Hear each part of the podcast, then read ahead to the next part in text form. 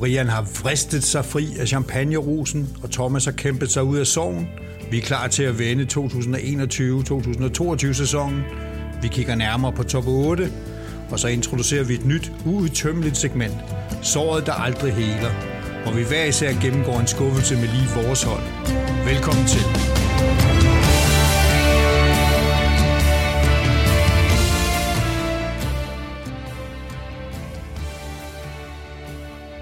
Velkommen tilbage. Uh, vi har haft en lille kort pause. Vi skulle lige bearbejde henholdsvis uh, de store sejre og uh, de store nederlag og så videre, men vi er tilbage. Vi skal tale Serie A. Jeg har faktisk savnet det lidt. Jeg synes, jeg har tænkt, hvornår skal vi optage igen for filen? Uh, men uh, Thomas, du skulle lige, du skulle lige sunde dig. Er det korrekt? Ja, to og en halv uge, så må vi se, om det har været nok. Det vil tiden jo vise. ja. Nej, Dag for dag, det er gået bedre, men øh, jeg håber, Brian han er nyt. Han har i hvert fald sendt mig et billede her for et par dage siden, hvor den så ud til at have været rimelig høj nede i ry, så det var velfortjent. var der noget pyroteknik?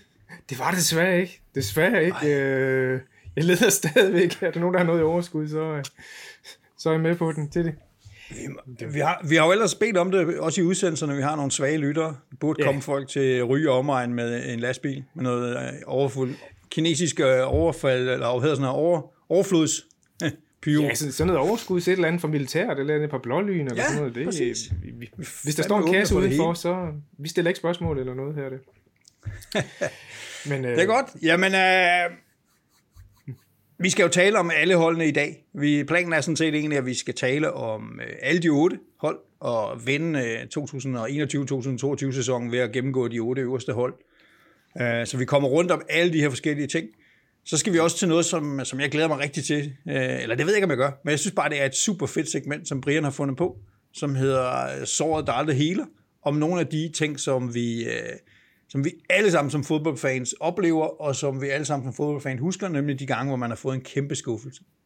Og der må man sige, fodbold er følelser vi prøver sådan at være analytiske og smarte og prøve sådan noget, ikke? men det er jo ingenting, hvis ikke det var følelserne, og nogle af de største følelser, det er, når det, når det hele det crasher om ørerne på en. Jeg kigger ikke på nogen specielt her, Thomas, men... Uh, der, der, har der, simpelthen bare været så mange at vælge imellem, så jeg, jeg har kæmpet en hård kamp for at finde en. Så, uh. Hvad siger du, Brian? Ja, og det er jo sådan et segment, hvor vi tænker, det, det kommer nok flere gange, fordi at vi kan jo ikke bare nå en skuffelse, eller alle skuffelser på en gang, så det, vi kommer nok op med noget af det hen ad vejen.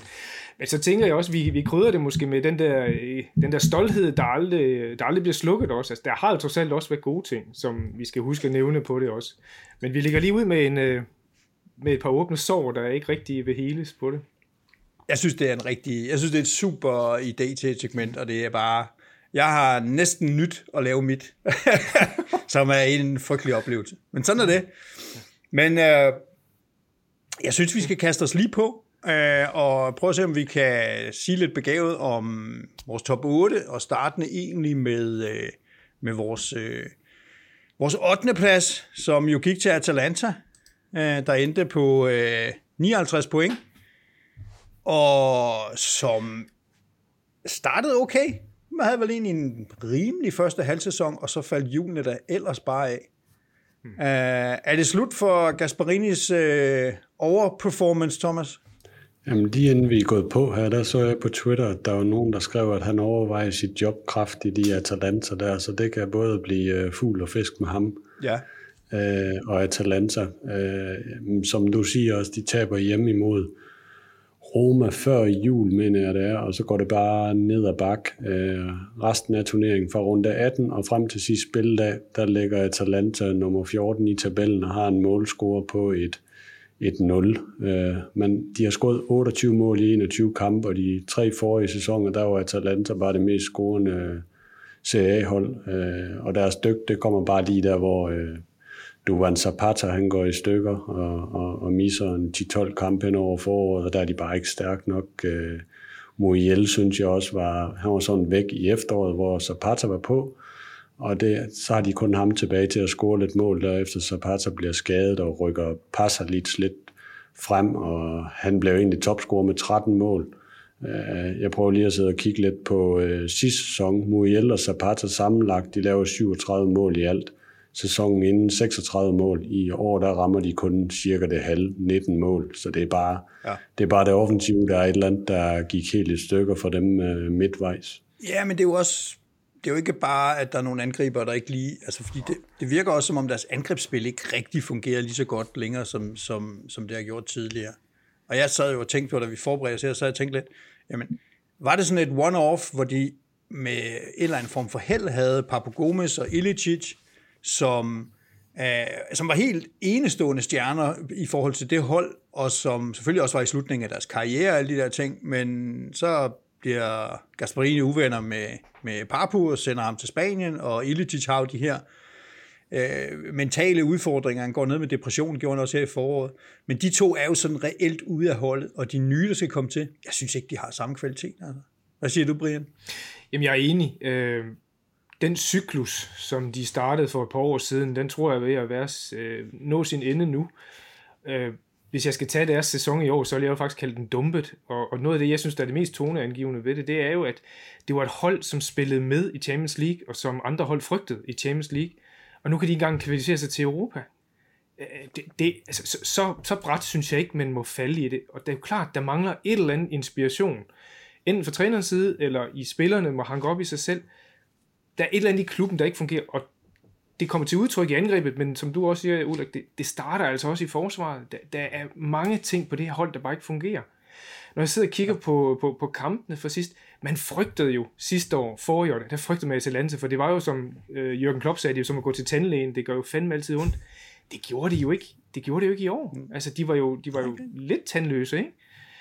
Og det er jo helt andet sted lidt, lidt synd, fordi at hold da kæft, hvor har de været en god repræsentant for Italien. Øh, jeg kan ikke lide at tabe til den. Jeg kunne ikke lide at tabe den der 5-0, som, som Milan fik i rundgassen. Men det var jo også, et eller andet sted skal man tabe, så er det sgu da fedt at tabe på den måde, at du fuldstændig bliver kørt ud af banen. Ikke? De, ja. Lige nu er de jo, de mangler meget, og øh, trænermæssigt mangler de meget, spillermæssigt mangler de meget. De skal i gang med en ny start. Jeg tænker, jeg, jeg tror lidt på det der med, at der var den der perfect storm med, at de lige havde sammensætningen, de lige havde Papo Elicic, de lige havde Sabatar, mm. de lige havde Gasparini, og så kunne de egentlig have nogle relativt øh, middelmodige folk rundt omkring.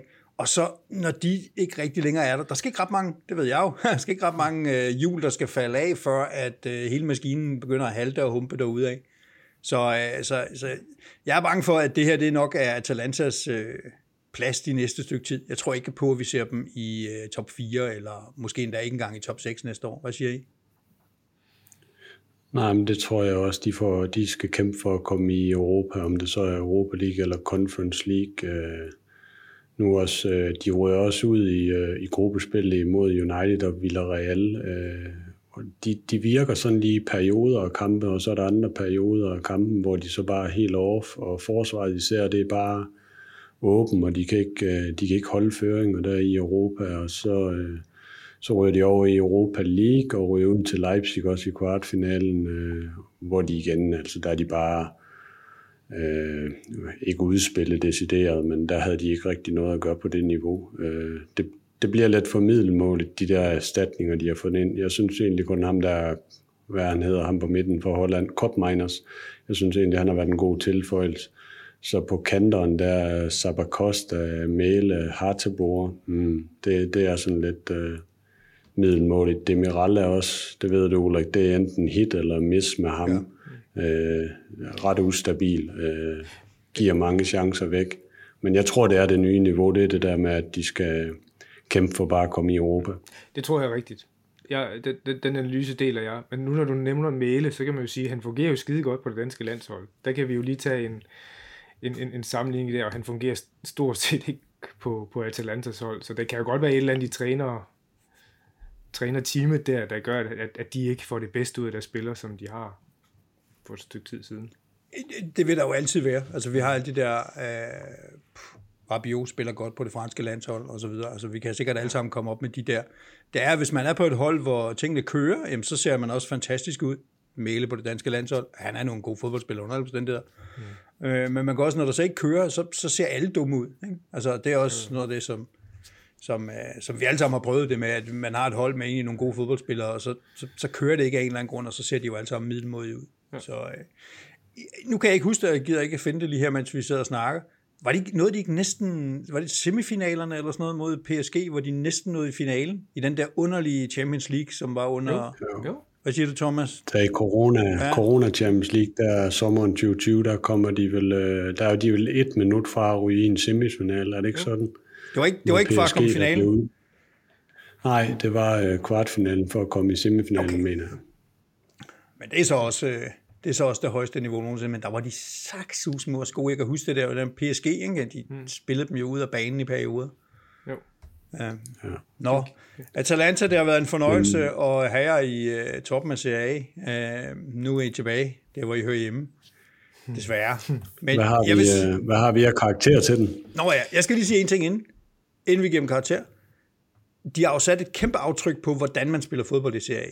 Altså, Gasparini og øh, de folk rundt omkring har jo virkelig introduceret en anden måde at spille fodbold på, som mange hold har forsøgt at tage til sig. Mere eller mindre succesfuldt, ikke? Men, men jeg synes, at det, det kan man jo godt øh, takke dem øh, for, fordi det, det giver noget mere seværdigt fodbold. Ikke? Ja, karakter skulle være karakter for Skal vi sige, Finland. vi, øh, vi kører med en 10-skala. Øh, 10 bedst, en ringest. Jamen altså, jeg, jeg vil faktisk give dem, jeg vil give dem et, altså dumpet. Jeg, jeg synes, øh, at de ikke engang kvalificerer sig til, øh, til Europa, trods alt med det hold. Jamen det, det må være dumpet. Jeg, jeg kan ikke se, at de kan bruge den her sæson til noget som helst andet end at, øh, som afsæt for at skifte ud i noget i klubben.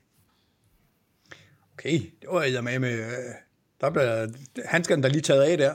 Ja, Uh, at vi tænker på, Hvor langt for en er han, klub de er, hvor langt er hvad de han har for dit tal der? Hvad de har af, af, af ressourcer, og hvad de har af økonomi og sådan noget, så, så vil jeg jo sige, at de har overperformet helt vildt i uh, de sidste par år. Altså langt uden for deres sådan egentlige rækkevidde. Så, så jeg har dem sådan omkring en midtpunkt, et femtal eller sådan noget. Uh, jeg synes ikke... Uh, men ja, det er, jo, det er jo det dejlige ved vores karakterskala. jo jo. Thomas, hvad siger du? Overdommeren? Jeg har, jeg har det samme. Jeg er endt lige i midten på et, øh, på et femtal. Ja. Men det, det, er så, det er så, vi siger, det er den nederdel i hvert fald, ikke? Øh, og Brian, han øh, lagde hårdt ud med et øh, stød til nyrerne.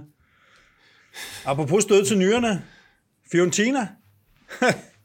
Hvad siger vi til dem? De bliver, de bliver jo nummer syv, og de kommer i Europa. Øh, og øh, de sælger midtvejs i sæsonen deres øh, vel bedste spiller og topscorer. Mm. Øh, Brian, hvad er dit indtryk af Fiorentina under Italiano? Det er godt og meget overraskende. Jeg, øh, mm. jeg synes, hvis vi skal tage resultatet først, så synes jeg jo, at det er jo en klart forbedring, at de kommer i Europa.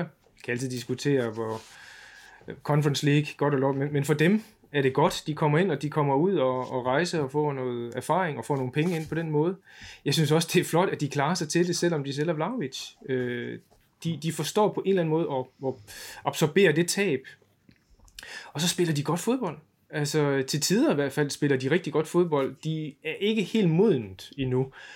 Og jeg synes måske, hvis jeg skal være sådan lidt kritisk ved den, det er en mellemgod trup, de har bund og grund. Så jeg synes faktisk, at træneren får ret meget ud af det materiale, han har på det. Så jeg er, jeg er glad for deres sæson. Jeg synes, de har spillet rigtig godt, og øh, er meget positivt over for Fiorentina i, øh, i 22, 21-22. Altså, jeg synes jo også, det er fint, men, men hvis jeg skal, skal være Mr. Old School her, ikke, så vil jeg sige, at øh, jeg synes jo, det er ærgerligt, at man ikke kan forsvare. Uh, Thomas, hvad, hvad, er dit, øh, hvad er dit billede af Fiorentina? Har jeg ret i, at de øh, sejler rundt øh, defensivt? Ja, For mig så er, så er det sådan lidt et dag- og nathold. Du, du ved, at du får det ene eller det andet, men du, du ved ikke helt, hvad du får. Og jeg synes, de er rigtig svære at bedømme, fordi jeg synes, du kan bedømme dem i forhold til to ting. Du kan holde dem op imod de sidste tre år, hvor de bliver nummer 16 med Montella, og to år i træk nummer 10 og 14 med ham, der er den forfærdelige Jakini. Øh, så hvis, hvis benchmarket det er de sidste sæsoner, så en syvende plads, så ser det rigtig godt ud i år, og så vil man give dem et højt tal. Men jeg synes også bare, man skal huske på, at Fiorentina, de ligger med det syvende højeste budget i ligaen. Så alt andet lige, de bliver nummer syv, har det syvende højeste budget. Så groft sagt kan man sige, at de ligger, hvor, hvor de burde ligge. Men det er selvfølgelig de seneste par år, der gør, at i år ser rigtig god ud. Øh, jeg synes det der med, at de har indført et rigtig spændende koncept med god offensiv fodbold. De vil have bolden, de vil skabe. Og så overrasker de mig egentlig også, hvis du går ind og kigger top 8 indbyrdes. Der ligger de sådan lige midt i som nummer 4. Øh, men som jeg startede med at sige, det der med dag og nat, de kan slå Milan der i efteråret. Kampen efter taber man til Empoli. Så slår de Atalanta, et af de bedre hold, da Atalanta var godt kørende, så taber de til Sassuolo. Så slår de Napoli, så taber de til Salernitana. De slår Roma og taber til Sampdoria. Det er sådan lidt lige, når man tror, nu er Fiorentina på et eller andet leje, hvor det bare ser positivt ud, så laver de den der måde med at tabe mod et rigtig lavt rangerende hold.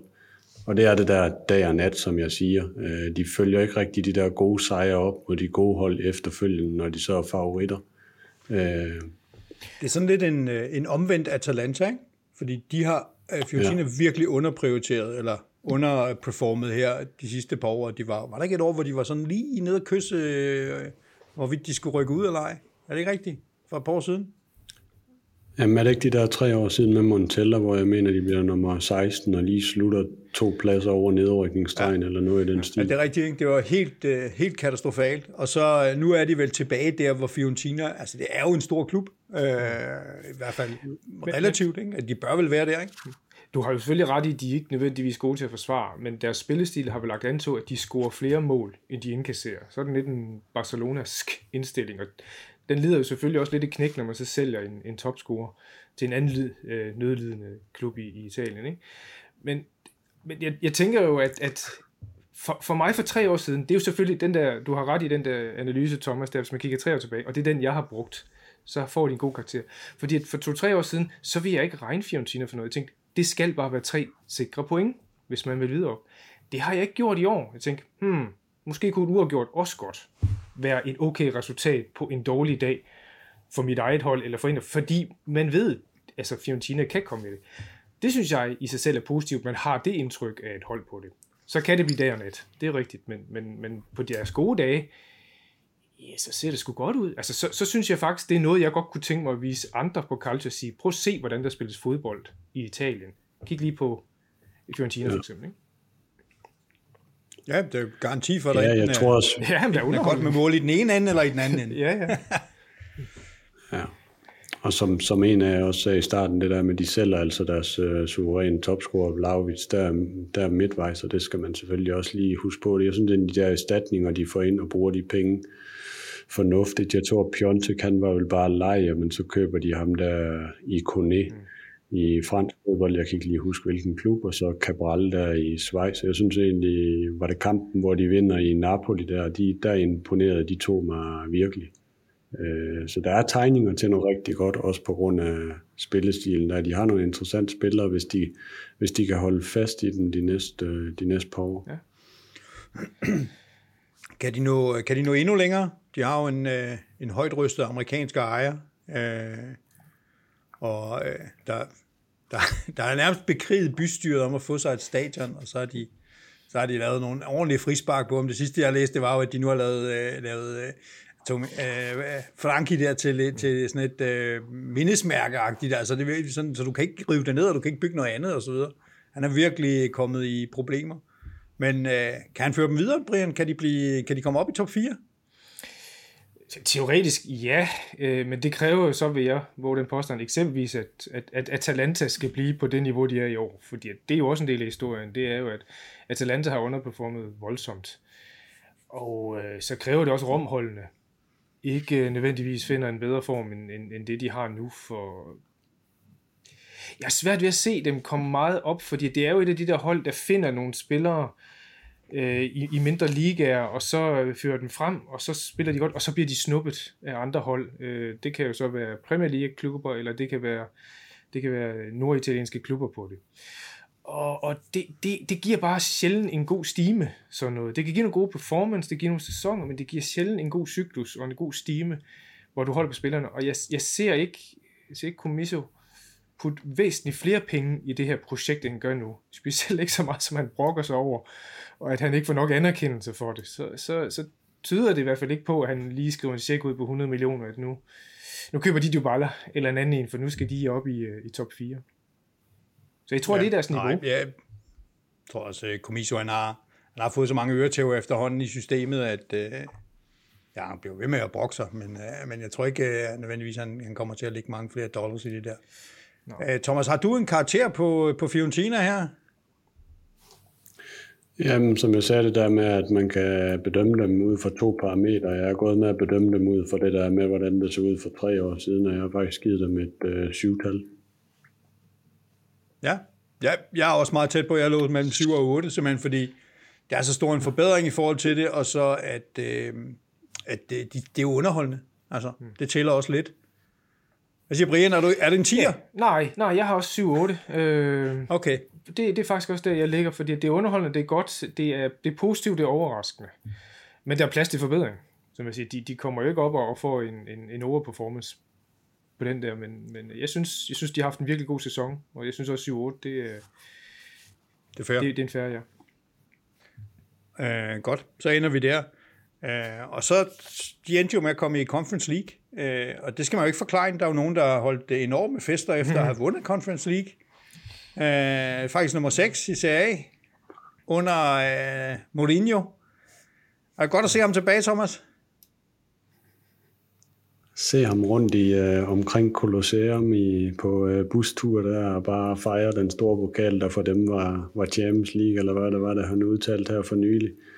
Ej, jeg synes, øh, jeg synes Roma øh, også er lidt speciel at bedømme, fordi de mister Dzeko, de mister Florenzi, men det er jo nok det er jo det hold, der bruger flest penge. Øh, største netspænd af alle italienske klubber anvender over 100 millioner euro. Abraham, Schumodov, Vina, Rui Patricio.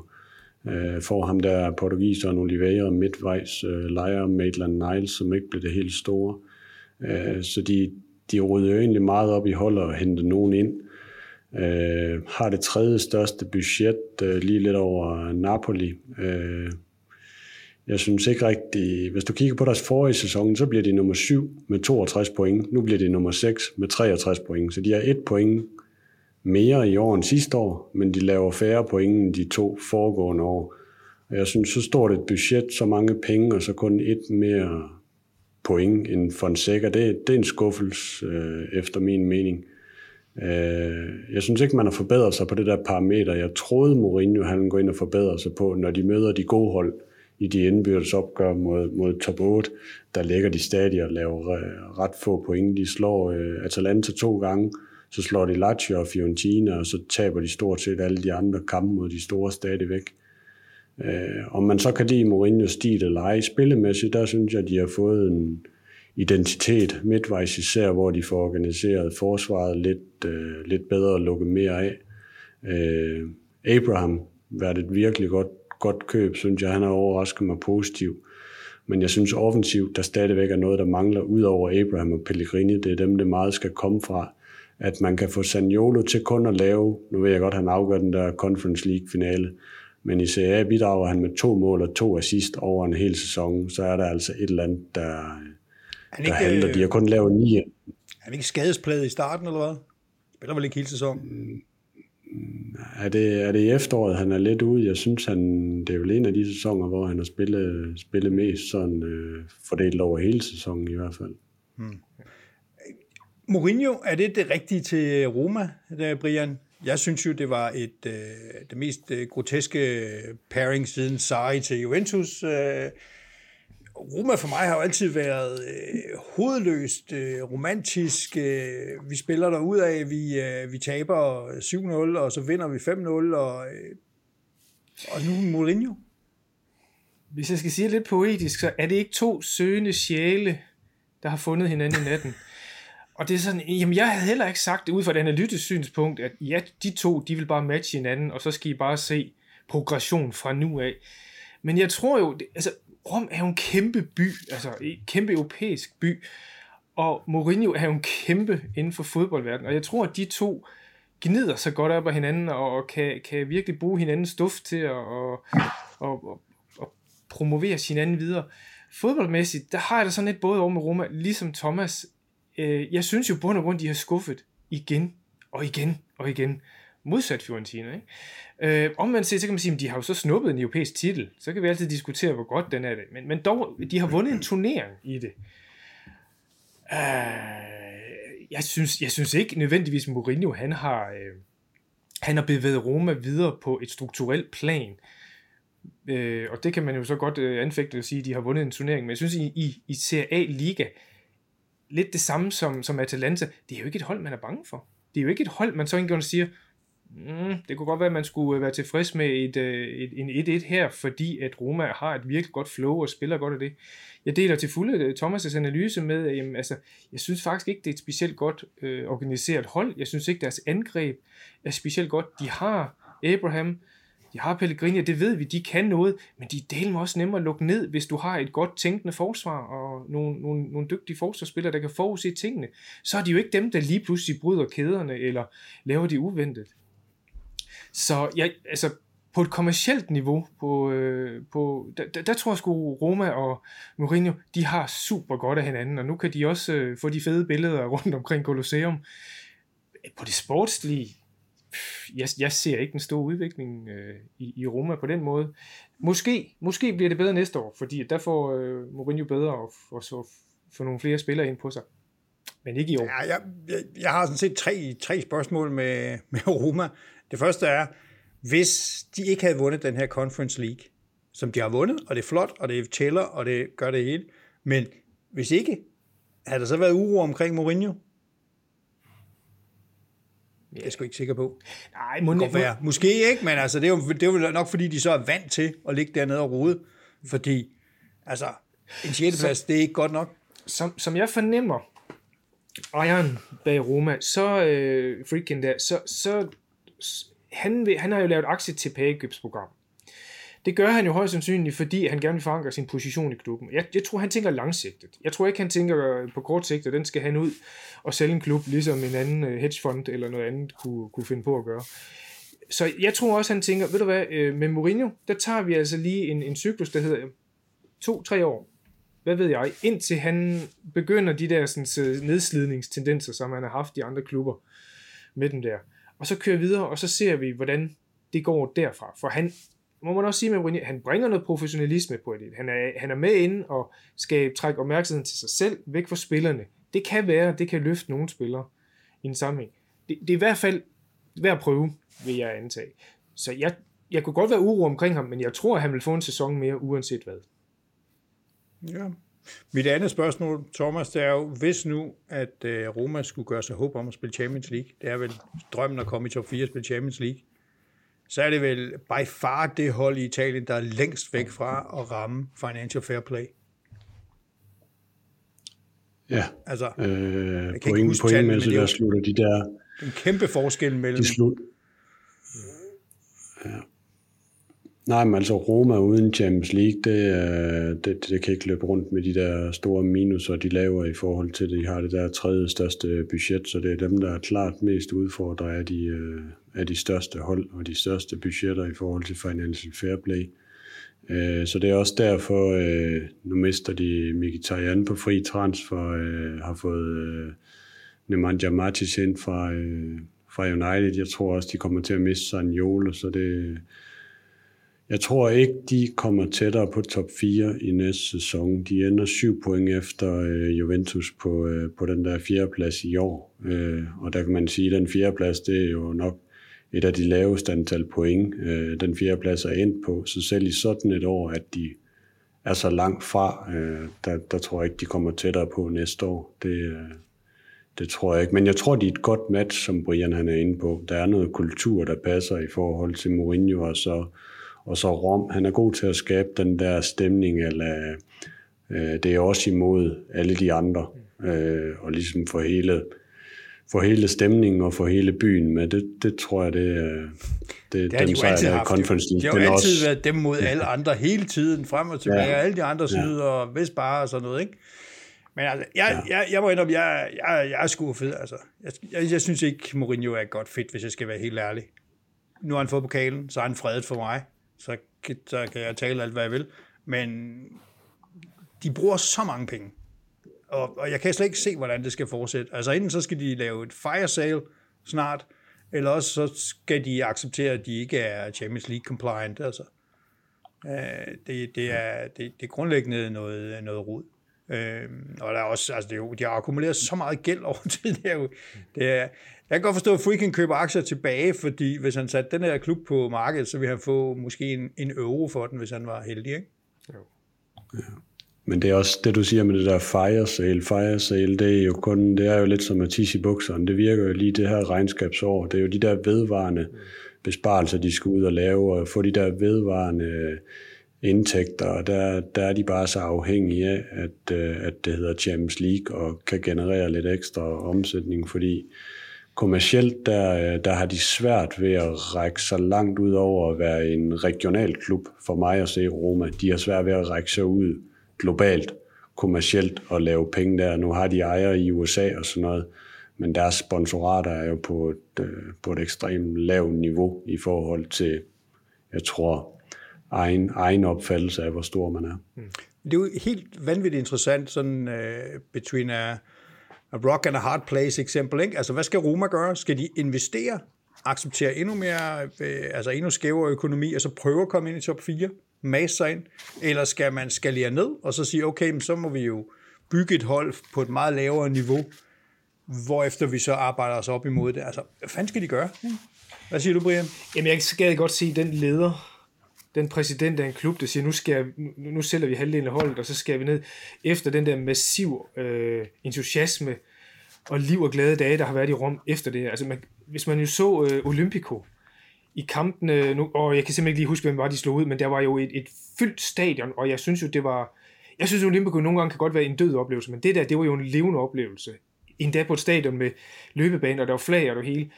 Og det samme med, øh, da de så kom hjem med pokalen der. Ja, det, der skal du med være benhård amerikansk forretningsmand til at sige, nu, øh, nu tilpasser vi lige budgetterne her, ikke? i måske en af de mest øh, emotionelle byer på det. Ja, men de men, øh, burde jo lave en Milan, ikke? De burde jo, jo simpelthen bare sige, de burde tage en kultur. Det her det er gearet alt for højt, vi skal ned, og så skal vi bygge op fra der og være smarte de, og købe gode talenter. De, de bør i hvert fald finde ud af, hvad fanden de vil være gode til. For lige nu synes jeg, at de vil være gode til alt. Og det er jo et godt eksempel på, så er man aldrig rigtig god til noget. Milan har jo sådan set sagt, jamen det er okay, vi vil være skide gode til, til unge spillere for den frem. Vi skal i Champions League. En fjerdeplads er sådan set også acceptabelt faktisk i de første par år, indtil vi får øh, det her kæmpe gæld nedbragt. Og så kan vi begynde igen at kigge på nogle større transfers hen ad vejen på det. Milan er jo sådan set lidt foran planen på mange måder. Mm-hmm.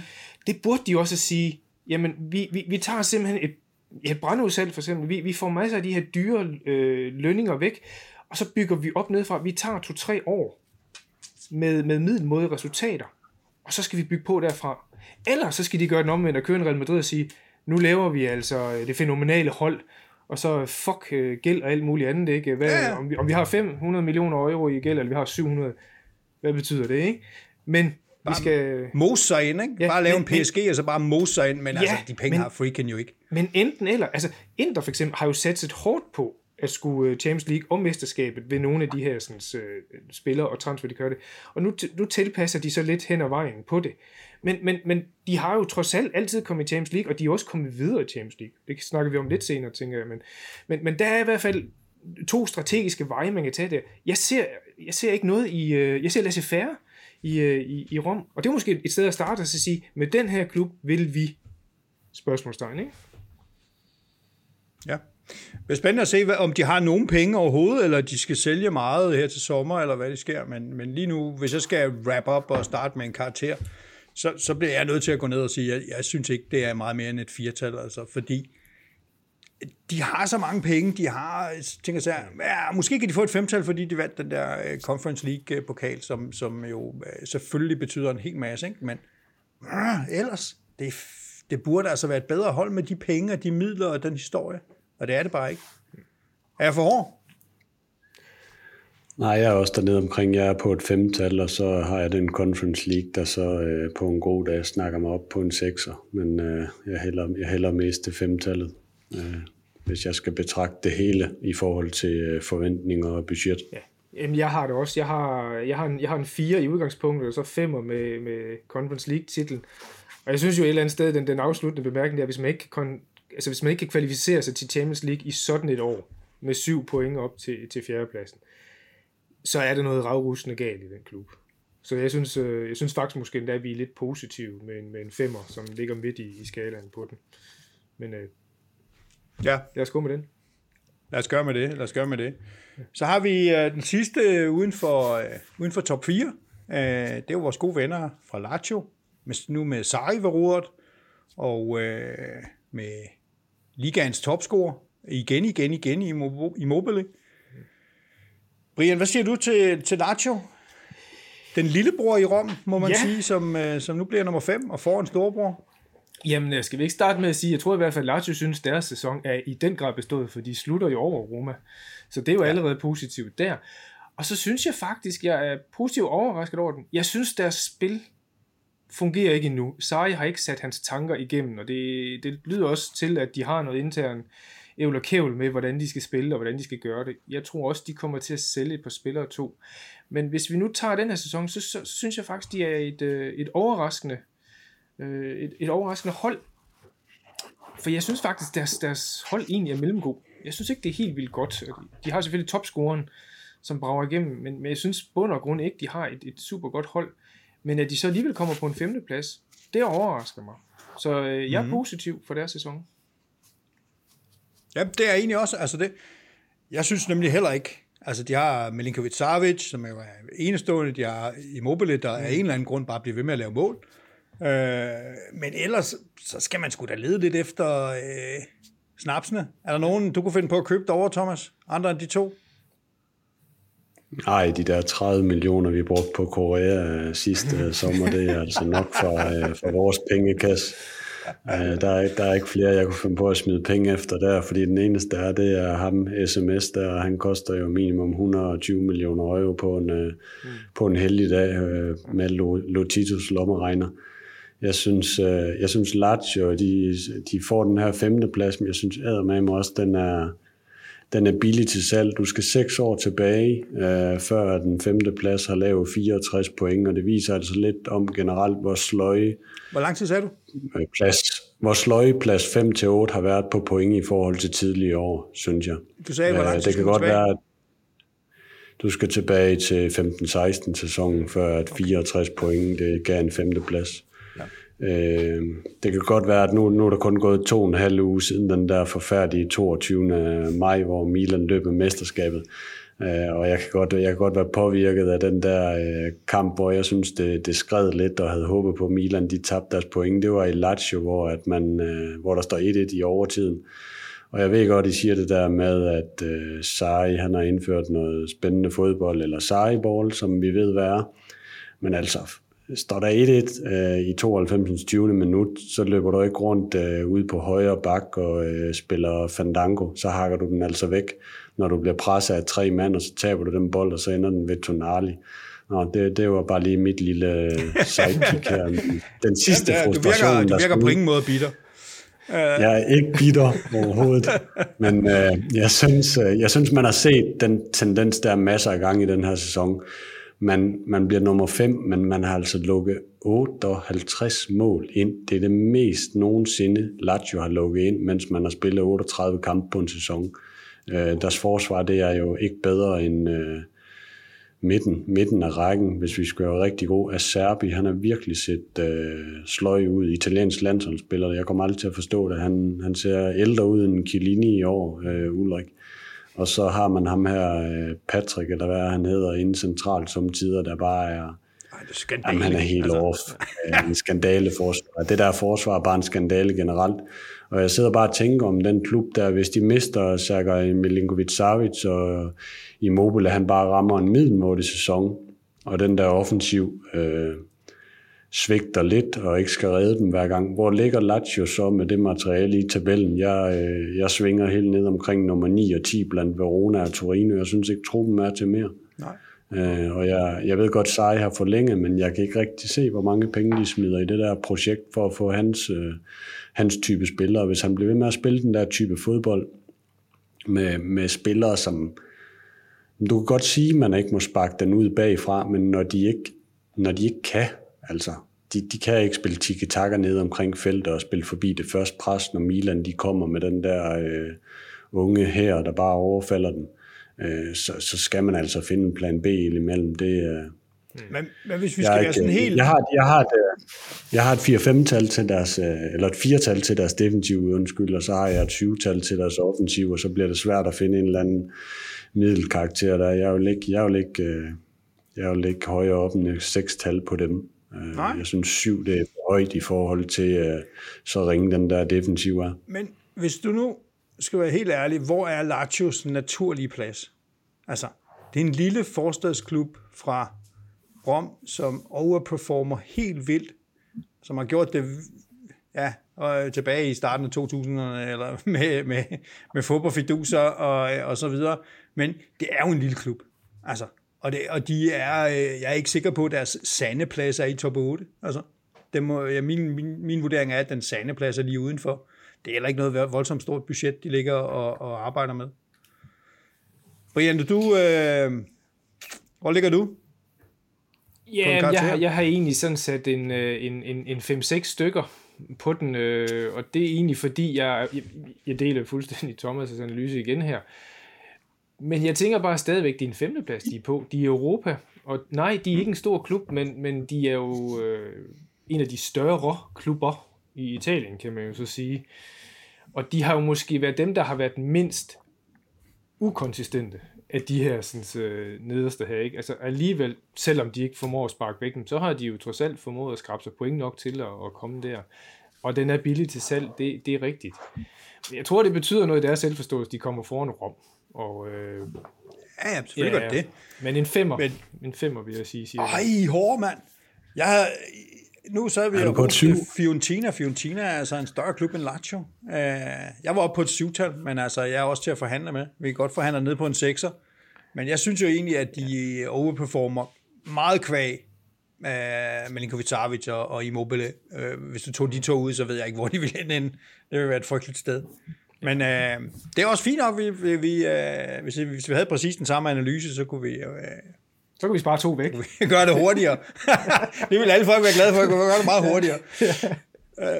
Jeg, Nå. jeg er med på et sekstal. Ej, det er flot. Få dit sekstal. Vi skal jo snart Jeg har glemt at skrive ned. Vi må lytte efter bagefter og se, hvad vi har givet i karakter. Uh, jeg skal tror vi lige, nok- uh, Men, men skal vi sidste- trække vejret et øjeblik? Ja. Jamen, kan man lige en sidste kommentar til de her sådan, fire hold, og måske også nogle af de næste, vi kommer til, det er jo, det er jo ikke dem, vi snakker om, der har været bedst. Vi snakker måske virkelig om dem, der har været mindst ringe. Det synes jeg også, den her karakter, eller hvad det hedder, sæson bærer lidt præg af. Jeg synes, der er, sy- synes, der er lidt underperformance generelt i den. Så, men nu kommer vi snart til de gode. Ja, ja, ja, du er så fandme så høj i hatten, mand. Nå, jamen vi, uh, vi tager lige et lille uh, break for vores egen skyld her, og så vender vi tilbage med, med de rigtig gode. Starter med formentlig med den bedste af alle de rigtig gode. Men uh, det går bare lige et kort sekund. Så vi vender skalaen. Ja, ja, præcis. Godt.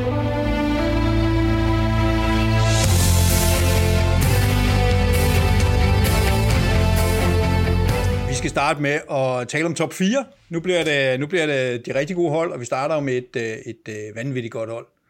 Uh, nemlig Juventus, der sikrer sig uh, tidligt en fjerdeplads, og derefter uh, hopper op i hængekøjen. Uh, hvis jeg skal starte, for lige at tage brøden af, af, af de mange slag, der kommer, så, uh, så er det jo selvfølgelig på ingen måde tilfredsstillende. Uh, altså Juventus er by far det hold med det største budget, alle de der ting. Øh, men, men det er også et hold, som ikke har fundet sine fødder efter en lang, flot stime med ni mesterskaber, og så nu skal finde ud af, hvor de skal være hen. Øh, der, der, er en, der er en del problemer. For det første er man kun bliver nummer 4. For det andet er man ikke spiller specielt godt fodbold. Øh, man ryger ud til Villarreal. Det viser sig så, at det kunne mange andre gøre, men, men der er jo ikke noget specielt positivt at sige om den her sæson for Juventus, andet end at man relativt tidligt bliver sikret sig nummer 4. Øh, Brian, han kan ikke, så Thomas, kan du sige noget positivt om Juventus' sæson 2021-2022? Jamen, øh, jeg har også jeg har to bedømmelser af den, og så kan du så selv vælge, hvad du gerne vil høre på. Men Det er øh, ligesom den der festen der, ikke? To, to, øh, to taler. kort. Ja. Jeg tager det grønne, mand. tale 1, tale 2, grøn eller blå, hvad tager du? Nej, øh, jeg tror bare, man lægger ofte en præmis ind omkring Juventus, der hedder, at de har største budget, største klub, alt det her, så skal man også forvente noget mere. Hvis man sådan skralder alt det der væk omkring forventninger og budget og sådan noget, og accepterer, at størst budget også gerne må betyde, at man må spille primitivt og ikke særlig sexet, så må man jo på Juventus anerkende, at de blev nummer 4, som de kæmpede med midtvejs. De kom i finalen i Coppa Italia. De kunne have spillet så meget tæt på at være bejler til en anden plads, hvis de slår Inter i den der kamp i starten af april. Og de har trods alt en rigtig god periode på 16 kamp ubesejret fra november til april imellem Atalanta og Inter. Øh, så der har også været noget, øh, man kan nok ikke kalde det lyserødt og positivt, men noget stabilt hen over sæsonen. Men jeg synes stadigvæk bare, jeg havde forventet langt mere, især da Allegri kom. Hvis vi skruer et år tilbage, og Allegri bliver ansat der, der tror jeg også, Juventus-fans øh, havde langt større forventninger til, at man kunne se et koncept fra starten af, og det er det, der trækker den anden vej for mig. Det er, at jeg aner ikke, hvordan det er, de gerne vil spille, og hvordan de reelt set kan spille. Der er haltet rigtig mange kampe, hvor man forventer mere. Hvilke kamp husker man tilbage på i den her sæson, hvor Juventus møder en mindre modstander, hvor de skiller dem af og bare laver en overvisende sejr fra start til slut. Det har været sådan noget Allegri-style med at kæmpe den lidt hjem øh, med, med revl og krat, eller hvad man siger.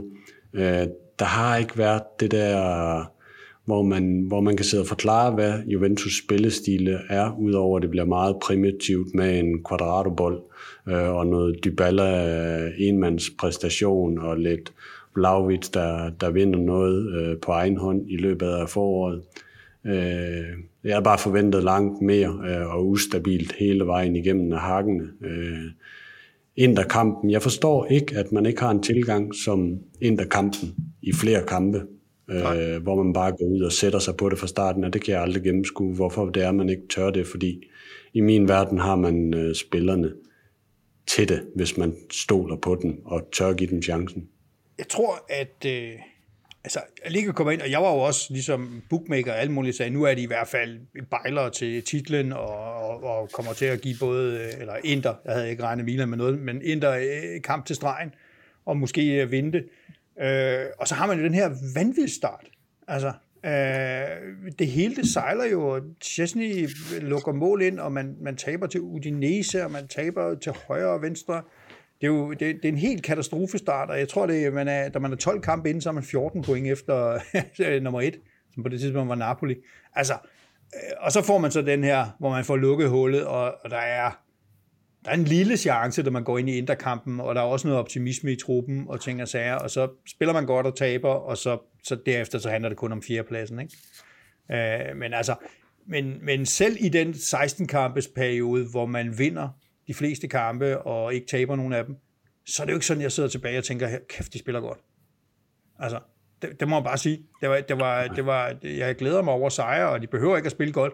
Og bare konstatere, at der, var ikke, der er ikke noget egentligt koncept. Og der er heller ikke nogen idé om, hvordan fanden skal det her hold egentlig lave mål. De ved godt, hvordan de skal forsvare. Ja, det lykkes de fleste af tiden, men, men jeg kan ikke se endnu, hvordan er det, man skal lave mål. Det er jo selvfølgelig også derfor, man beder de bare om at finde sig noget andet at lave. Det er også derfor, man håber på, at Kiesa kommer tilbage, og man har købt Vlaovic og så videre. Altså, der, der bliver vel forhåbentlig noget 4-3-3, som, som, øh, som, som giver en mere stabil spillestil og så videre, men, men, øh, men, men kønt har det ikke været i perioder. Øh, Brian, hvad siger du? Var du imponeret? Nej, skal jeg starte med de to positive ting, der er? De kvalificerer sig til Champions League. Og det, det, er, jo, det er jo et minimum for Juventus. Det, det gør de. og sikkert. Ja, ja, ja, det kan man godt sige. Den, den får du så. Øh, de køber Vlaovic. Det synes jeg som klub også viser, at man vil noget, man signalerer ambitioner. Jeg tror også, det har været med til at give et eller andet form for boost et eller andet sted indtil det er også til holdet, og synes virkelig nødvendigvis, han spillede superb godt for Juventus, men han viste i hvert fald, hvilken klasse han har, og det er jo det er noget at bygge videre på. Når det så er sagt, så synes jeg faktisk, at alt andet har været afsindig pinlig ringe, hvis jeg må være helt ærlig på det. Spillet har været heldigt i mange tilfælde, at de sejre, de har kørt hjem. Øh, jeg synes faktisk, de har været heldige med at vinde over Fiorentina der, ikke? Øh, jeg synes faktisk godt, at der kunne have kværnet dem mere, hvis, øh, hvis det skulle have kørt. Jeg deler jo også øh, jeres analyse i at sige, hvad er konceptet her? Hvad, er det for et spil, de vil?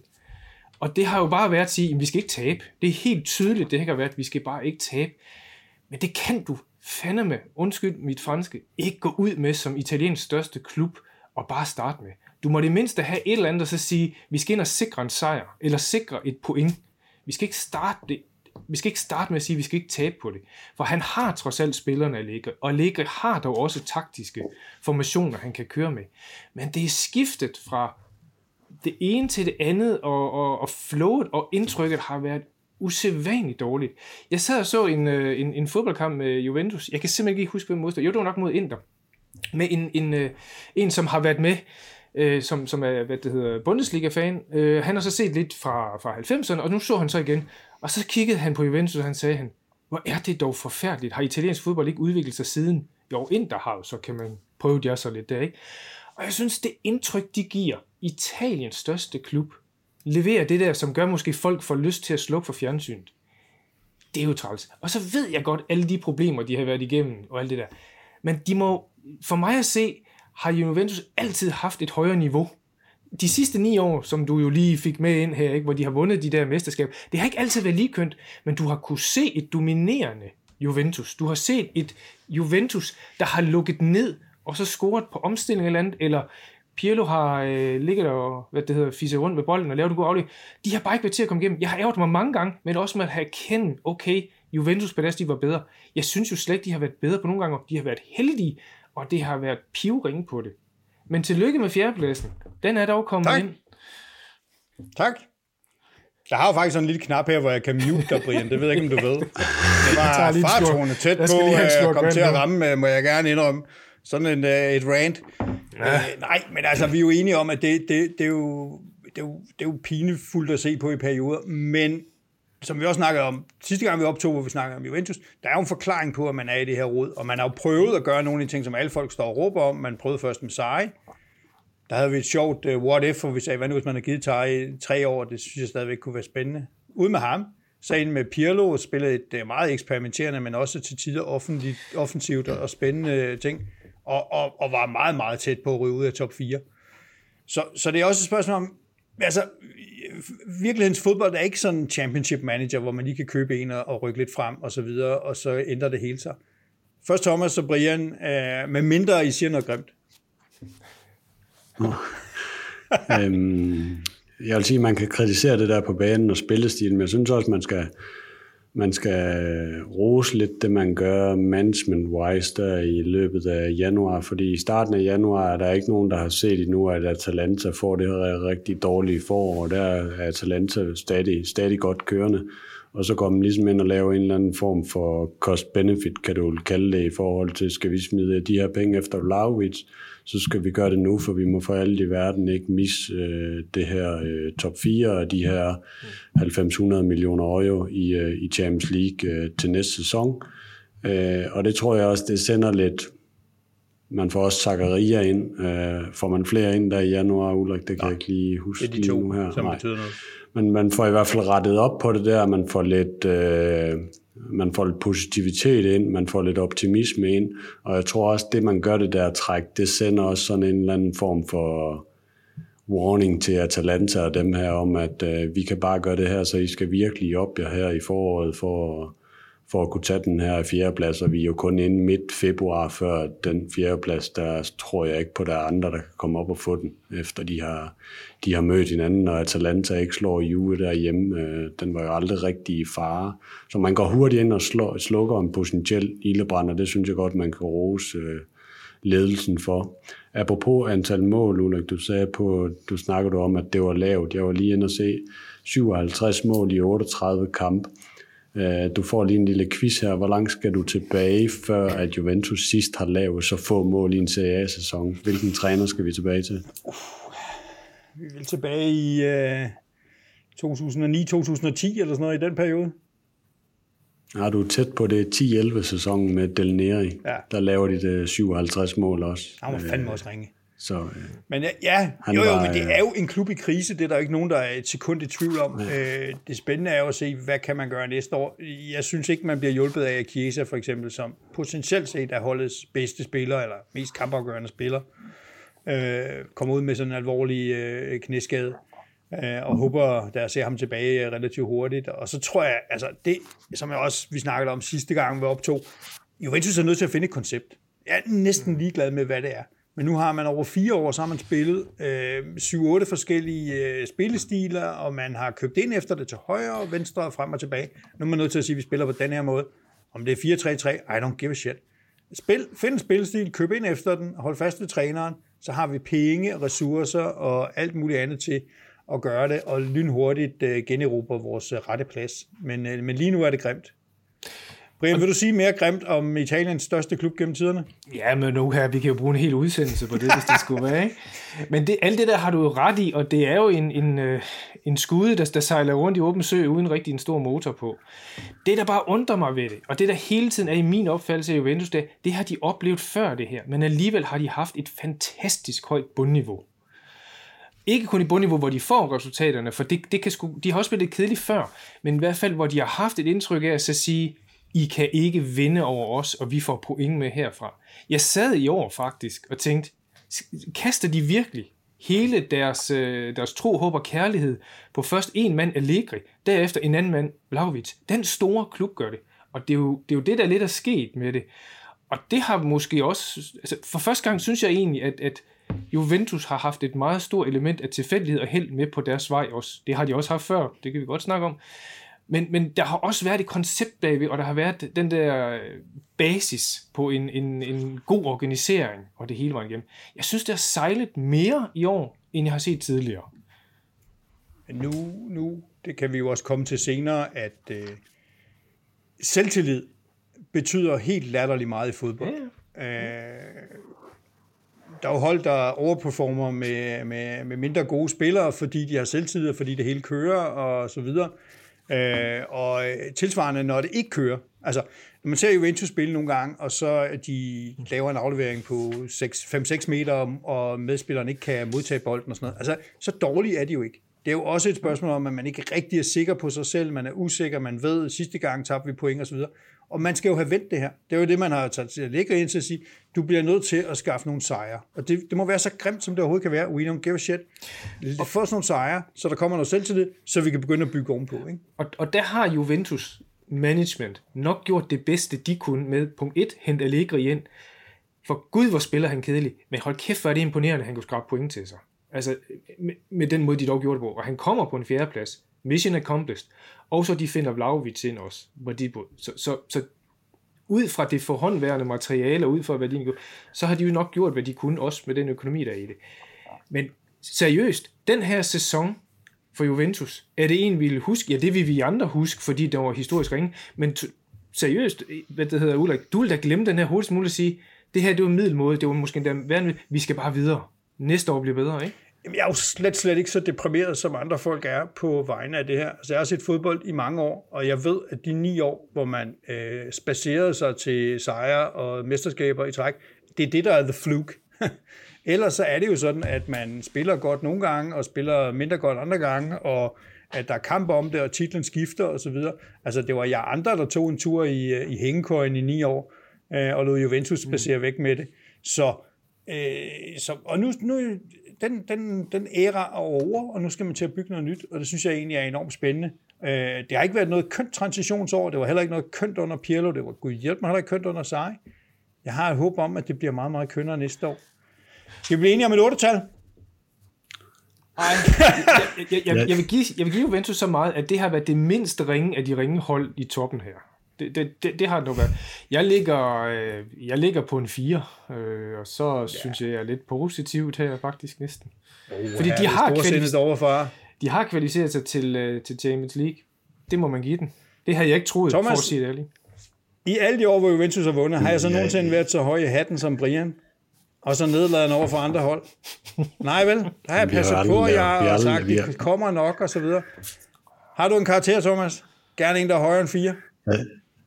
Jeg sad bare og ventede på, øh, hvis Brian han kunne smide det et tal ud på Atalanta. Jeg sad bare og ventede på det der store, det der store nul, der kom op der fra Vild med Dans, eller hvad? Ja, men jeg kan overtale. Jeg kan godt overtale. Ej, det kunne trækkes ned. For helvede, vi skal snart ja. i gang med den nye sæson, man. Så jeg har, øh, ham der. Jeg skal holde mig til, hvad jeg har skrevet. Jeg har skrevet et sted mellem 4 og 5. Uh, øh, det bliver sgu en 4, så... Ja, uh, men ved du hvad, det vil jeg, den hedder jeg gerne. På? Altså, uh, med det budget, den historik og ting og sager, så er det selvfølgelig på ingen måde tilfredsstillende. Nu har vi talt masse om, hvorfor, Øh, og vi har også øh, lovet hinanden, at det bliver meget bedre næste år. Lige, lige en lille kort bemærkning. Nu nævner du selv, at øh, de kvalificerer sig hurtigt til øh, Champions League, og så derfor går tilbage til hængekøjen. Den, den tilgang der, hvor de jo egentlig, ja, de gik faktisk på sommerferie og spillede nogle kampe der, den er vel ikke Italiens største hold værdig. Det, det, det er jeg, jeg har set, der er andre, der har været utrolig uh, butthurt over det. Uh, altså, uh, Juventus er ikke et specielt velspillende hold, det har vi lige konstateret gennem flere folks input. Hvis du tager 10-15% af motivationen væk, fordi de ikke har noget at spille for oven i købet, og der ikke er noget pres på dem fra management, der er ikke noget pres på dem fra tilskuerne, så bliver det virkelig ikke ret kønt. Og så kan man sagtens tabe til Fiorentina og til Lazio og så videre. Jeg synes, øh, jeg synes det, der var nogle folk, der overreagerede voldsomt på det der. Men det må de jo selv om. Er det ikke, er det ikke, bare, er det ikke bare snakken om, at øh, nogen har noget at spille for, og nogen har ikke noget at spille for, og så kommer det til at se farligt ud i slutningen af sæsonen, men sæsonen var altså altid 38 runder. Øh, Jamen, så, det, så synes jeg, jeg, også, jeg, kan altså, ikke, hvad, jeg kan ikke være... Altså man kan jo ikke forvente, så skulle det være, fordi de sådan løsnede op på en eller anden måde, og så spillede fantastisk fodbold, men vi ved jo, der er folk, der er på vej ud, mange folk på vej ud, og nye folk på vej ind, og så videre.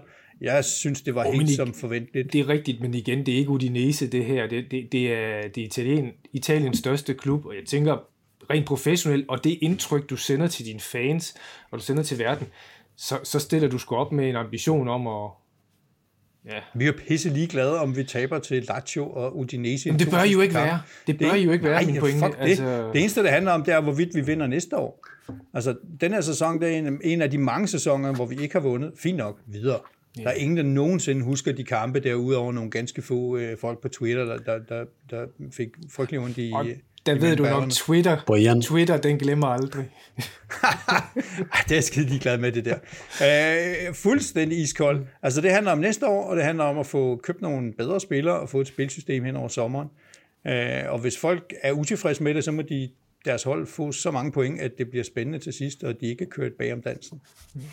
Uh, så uh, du det er i hvert fald min, du, du min klare holdning til det. Nej, men altså, vi skal jo videre. Der er, vi har også kun så så lang tid til at tale ondt om Juventus. Og den, øh, den mus, den har været op ved den mute-knap mange gange, Brian. jeg kan godt se, at der kom sådan en rød knap. Øh, derovre. skal vi tale om dem, der, der, der i lang tid lignede uh, serievinder? Uh, en første 10 kampe eller noget i den stil. Uh, Napoli. Mm-hmm. Hvad siger I til dem? Ja. Jeg synes, de, øh, de laver ikke specielt meget på markedet jo. Øh, for Spalletti ind som træner, der ham der Anguissa øh, ind på midten, der var god. taber Maximovic og, og, og en anden marginal spiller. så trupmæssigt skete der jo ikke så meget for dem. Jeg synes, Spalletti kommer ind og får stabiliseret det der forsvar. de to år inden var de nummer 5 og nummer 7 laver to point mere end sidste år, og bliver så nummer tre i år, men de er jo så med ind til de der seks runder før tid, hvor de så spiller sig ud af det, kan vi kalde det The Napoli Way. Tre kampe i træk laver de to point, og så er de bare øh, helt ude af Scudetto-kampen. Øh, defensiven bedre, som sagt. Offensiven lidt det samme. De er også hårdt ramt af skade og øh, midtvejs øh, Osimhen, øh, Fabian Ruiz, Anguissa i, i november-december, og så har de så Koulibaly til African Cup of Nations. Og jeg tror også bare, det er et signal om, at truppen er nok stadig for smalt til, en, til at holde en hel sæson. Jeg synes, deres topniveau er stort, men der er bare et eller andet mentalt, der spiller ind og spiller et pus, når man, når man skal i gåseøjen. Så, øh, så det der, der er nede i bukseren i, øh, i, uh, på Stadio Diego Armando Maradona, det bliver altså lige, øh, det begynder at krympe lidt øh, igen og igen, når vi når foråret, og solen skinner, og man møder Fiorentina hjemme, og, og har alt at vinde, og taber 3-2. Uh, jeg synes, deres kopturneringer, det synes jeg, det er lidt under niveau, og under hvad jeg forventer. De ryger ud mod Fiorentina i Coppa Italia allerede i 8. finalen og bliver vel lidt udklasseret mod Barcelona allerede i, i 16. finalen i Europa League. Øh, Napoli de får nogle Champions League-penge nu, men jeg tror, at de får det svært næste sæson. Jeg er lidt usikker på, øh, tror det? om de kan undgå at sælge nogen fra den der aks, der hedder Koulibaly, Ruiz og øh, Osimhen, der er så utrolig vigtigt for dem. Altså, de kommer de ikke ud, hvis jeg kender De Laurentiis ret, ret, så kommer de ud endnu en gang med et overskud i år. Øh, det er jo en feltdreven klub, som ikke behøver at sælge, og så, så en sinje forsvinder, og der forsvinder nogle lønkroner der. Ja. Jeg, jeg, jeg er ikke sikker på, at de er så meget øh, der. Men hvad siger vi til dem spillemæssigt? Brian, var du, var du nervøs for Napoli der den første tredjedel, hvor de øh, nærmest øh, vandt alle kampene? Ja, det var jeg. Den første tredjedel, det var jeg, men, men, men der synes jeg jo heller ikke, at ligaen ligesom havde sat sig. Altså, fordi Juventus var jo også røg ud af bukserne på det tidspunkt. Nu skal vi nok stoppe det der, ikke? Men, men der var de, så jeg synes egentlig, den, den, det startede egentlig sådan øh, mystisk på en måde. Milan kørte også godt derudad på det. Så jeg synes faktisk, at øh, det, sæsonen her har egentlig været en typisk Napoli-sæson, synes jeg. Jeg synes, de spiller godt. Øh, 80%, 70% af, af sæsonen, og så til sidst, når det gælder, så fryser de. Så øh, det kan godt være, det er det i bukserne, som Thomas siger, det kan være det i ryggraden, det kan være det i hovedet. Ja, der er et eller andet ved den, der gør, at de ikke formår at tage det afgørende skridt op, og så øh, tage et mesterskab eller andet. Og de, hvis jeg sådan skal sætte nogle ord jeg synes, de mangler det der grinta. De, de mangler det der med at slide sig til en sejr. Øh, virkelig sådan køre nogle, øh, nogle, nogle hårde arbejdssejre hjem, som, som ja, vores tre klubber jo godt kan, og, og formår at sige, at det er også nogle gange nødvendigt. Den kamp mod, øh, mod øh, hvad det hedder, Milan, kan jeg bare specielt huske, hvor, øh, hvor Milan vandt, der fryser de simpelthen. Altså, de har egentlig Milan godt ved struben og rusker dem rundt, og så giver de slip. Øh, om de bliver overmodige, eller de bliver bange for sig selv, eller hvad, det er svært at se, men det er i hvert fald noget mentalt. Og jeg synes bare, det, det er jo Napoli i nødskal. Ah, jeg er ked af at sige det, men, men det har vi set så mange gange før, at øh, når de på en, når de kører på et godt flow, så på et eller andet tidspunkt, så slipper de grebet på det. De mangler simpelthen et killerinstinkt i den klub til det. Ja. Jamen altså, jeg, jeg, jeg synes jo, i perioder har de været rigtig, øh, super fede at se på øh, i starten af sæsonen der. Der, der, der bumpede de derude af, og, og Oshimen, jeg ved ikke, om han er alle de penge værd, men han er i hvert fald mange penge værd. Øh, dygtig afslutter, stor kal øh, og håndterer for forsvarerne. Øh, og så har de stadigvæk sådan lidt rester af det her øh, seje spil. Altså indimellem, så kan de godt lave de her korte spil og hurtige boldafleveringer, og så Gasparini. Jeg troede jo, han havde fået styr på forsvaret, eller endnu mere styr på forsvaret, og, og nu kunne de øh, måske lige undgå at tabe de der 3-4 kampe, som gjorde, at de rykkede fra at være tæt på til at være rigtig tæt på. Men så skete der et eller andet i foråret, og det, det julene faldt af, og så det har vi set mange gange før, og jeg ved ikke hvorfor. For jeg synes egentlig, de har, de har nogle gode spillere. Nogle af dem har også lidt, øh, lidt erfaring efterhånden, og, og så videre. Mangler de en, øh, et, et par stykker, der virkelig ved, hvordan det er at vinde, Thomas, eller hvad, hvad er det, der mangler? Ja, jeg tror, det er vindertyper, man mangler på det hold. Jeg kan ikke uh, hvor mange af deres spillere har sådan vundet noget helt stort. Det er vel, det er vel begrænset, er det ikke det? Insigne har det der Euro mm. sidste sommer. Er det, er det så Men ikke kunne det lige ikke det? Øh, afrikansk mesterskab? Var det, nå, var det ham? Kan jeg simpelthen ikke ah, det. må du ikke hænge mig op ja, på, men der, der mangler generelt noget, øh, noget vinder-DNA. Uh, nu mister de en sinje til, uh, til MLS, og uh, Dries Mertens uh, stopper vel også. Uh, det bliver lidt, jeg har læst, uh, Politano var ude og sige, at han vil, uh, hans agent sagde, at han, han vil søge væk. Uh, så jeg tror faktisk, der kommer lidt flere udskiftninger, end man lige regner med. De har også købt nogle spillere ind, ikke lige nogen, jeg kender noget til øh, sådan rigtigt, men øh, ja, jeg, jeg tror, de får svært ved den der top 4 næste år. Jeg sad og tænkte på, hvad nu hvis sådan en som Sandro Tonali var kommet til Napoli i stedet for Milan? Jeg, jeg tror rent faktisk, ikke nødvendigvis, at han vil løfte spillet, men han vil, lø, han vil løfte deres mentale niveau, og så vil han det der, øh, altså en kamp af 92 minutter, og du, du fighter bare derudad, og så nogle gange så skovler du bare et mål ind. Altså, det, det, han, det, er jo ikke, det, det er jo Tonali for den her sæson. Det er jo ikke Tonali ja, ja, men det, det, det, er den type, sæson. Det, det, det, er altså, den, det er den type og, spiller, og, og den der Grinta-spiller, en, en Barella, en, en, den der type spiller der, som bare bider tænderne sammen, og så knokler vi kraftet med på. Og havler den så, hvis, det var, hvis det var mig, så ville jeg købe et par spillere, der bare vidste, hvordan det var at vinde. Altså bare, simpelthen bare, ved du hvad, vi har prøvet det her før, vi ved godt, nu kommer det til at gøre den alder her i foråret, og så videre, og så bider man tænderne sammen. Men jeg ved ikke, om de har de penge overhovedet, eller, eller de spillere findes, eller er til salg, eller noget som helst. Jeg har hørt et spændende rygte, og det er jo, at de øh, måske forhandler med Bernadeschi. Og så kan jeg godt love jer. Så bliver det vildt. Så brænder de vildt. fandme ligaen af. så eksploderer øh, Napoli ja. Det er jo aftageren for, øh, for Diego. Ham, de har let efter så længe. Ja. Da du øh, sagde, hvad, hvad er det Napoli, de mangler, du spurgte mig om det, jeg glemte faktisk lige at svare præcis på det, og det var præcist at sige, at jeg synes, de mangler en rigtig stabil, højere kant offensivt, der bare præsterer over en hel sæson. Men øh, En lille du troldmand, svarede så på det der. ja, som kan falde over sidelinjen og komme op og slås med hjørneflagene, ja. og hvad ellers har præsteret. Ej, han er, der er jo en bedre fodboldspiller, end han har fået øh, lov til at vise hos Juventus. Så, så hvis han til kommer derhen, så ønsker jeg ham da det alt det bedste, og så videre. Men, men han er jo blevet lidt en joke efterhånden øh, af mange forskellige årsager, og Juventus er en af de primære. Men, men i bund og grund, så synes jeg også, altså Napoli taler, hvad det, kvalificerer sig til, til Champions League igen. Det må jo det må jo være deres målsætning, tænker jeg. Jeg ved ikke, om de har haft en målsætning om at vinde Scudetto. Men, men på den måde har de jo egentlig haft en fin sæson. Og jeg synes, jeg en meget typisk sæson. Ja. Øh, både ud fra niveau, men også ud fra, hvad de Jeg tror, de, egentlig har haft jeg tror, de sidder og ærger sig. Jeg tror, altså, og jeg er helt enig i analysen. Niveauet og alle de her ting, Champions League godkendt, det vil man nok også have sagt inden sæsonen. Men efter den der første tredjedel, hvor de lå nummer et, og de, det så rigtig godt ud, at de næsten ikke kunne tabe osv., og de kunne se Juventus bare øh, slå læk og øh, sejle ind i skærene og så videre. Øh, jeg tror vidderligt, de sidder og ærger sig nu, fordi der er ikke... Øh, den her kunne de have vundet. Øh, der er jeg ikke sikker på, at de kan vinde den næste år. Nej, det er nok rigtigt. Hvad siger vi er karaktermæssigt? Har vi nogen karakter til Napoli? Jeg har et 20-tal. Ja, det har jeg også. Jeg synes, de lever op til det, de kan. 7 og 8. Jeg var helt oppe på 8, men altså, jeg ved ikke, om man kan blive... Det er en tredjeplads, det er, det er et plads på podiet, det er Champions League, det er formentlig stadigvæk et relativt positivt klubresultat.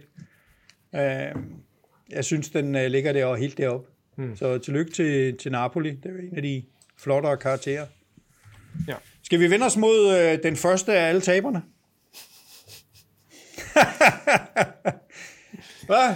Andenpladsen. Kæmpe favoritterne. Det dem, vi alle sammen ventede med, der bare skulle spacere ind i øh, mesterskabssæsonen. Og så blev det ikke sådan alligevel. Skal du sunde og skal Ej, jeg lægge Inter. ud så? Ja, jeg synes, du må godt få lov til at sige lidt om Inter. Thomas kan ikke mute dig, modsætning til jeg. Nej. Øh, de vandt selvfølgelig ikke Scudettoen, men jeg synes faktisk, at Inter skal roses for en, en, en rigtig, rigtig god sæson. Øh, de vinder to ud af tre titler. Det synes jeg faktisk er, er ret godt klaret. Det, det er måske ikke lige dem, man helst vil stå med, men, men man vinder dog trods alt. De klarer sig videre i øh, Champions League. Det har de heller ikke gjort for mig, og jeg synes faktisk, de spiller meget flot op mod øh, Liverpool, og øh, vinder på Anfield, og jeg ved om nogen, hvordan Liverpool kan rundbarbere et hold i Milano. Det har jeg set ved selvsyn.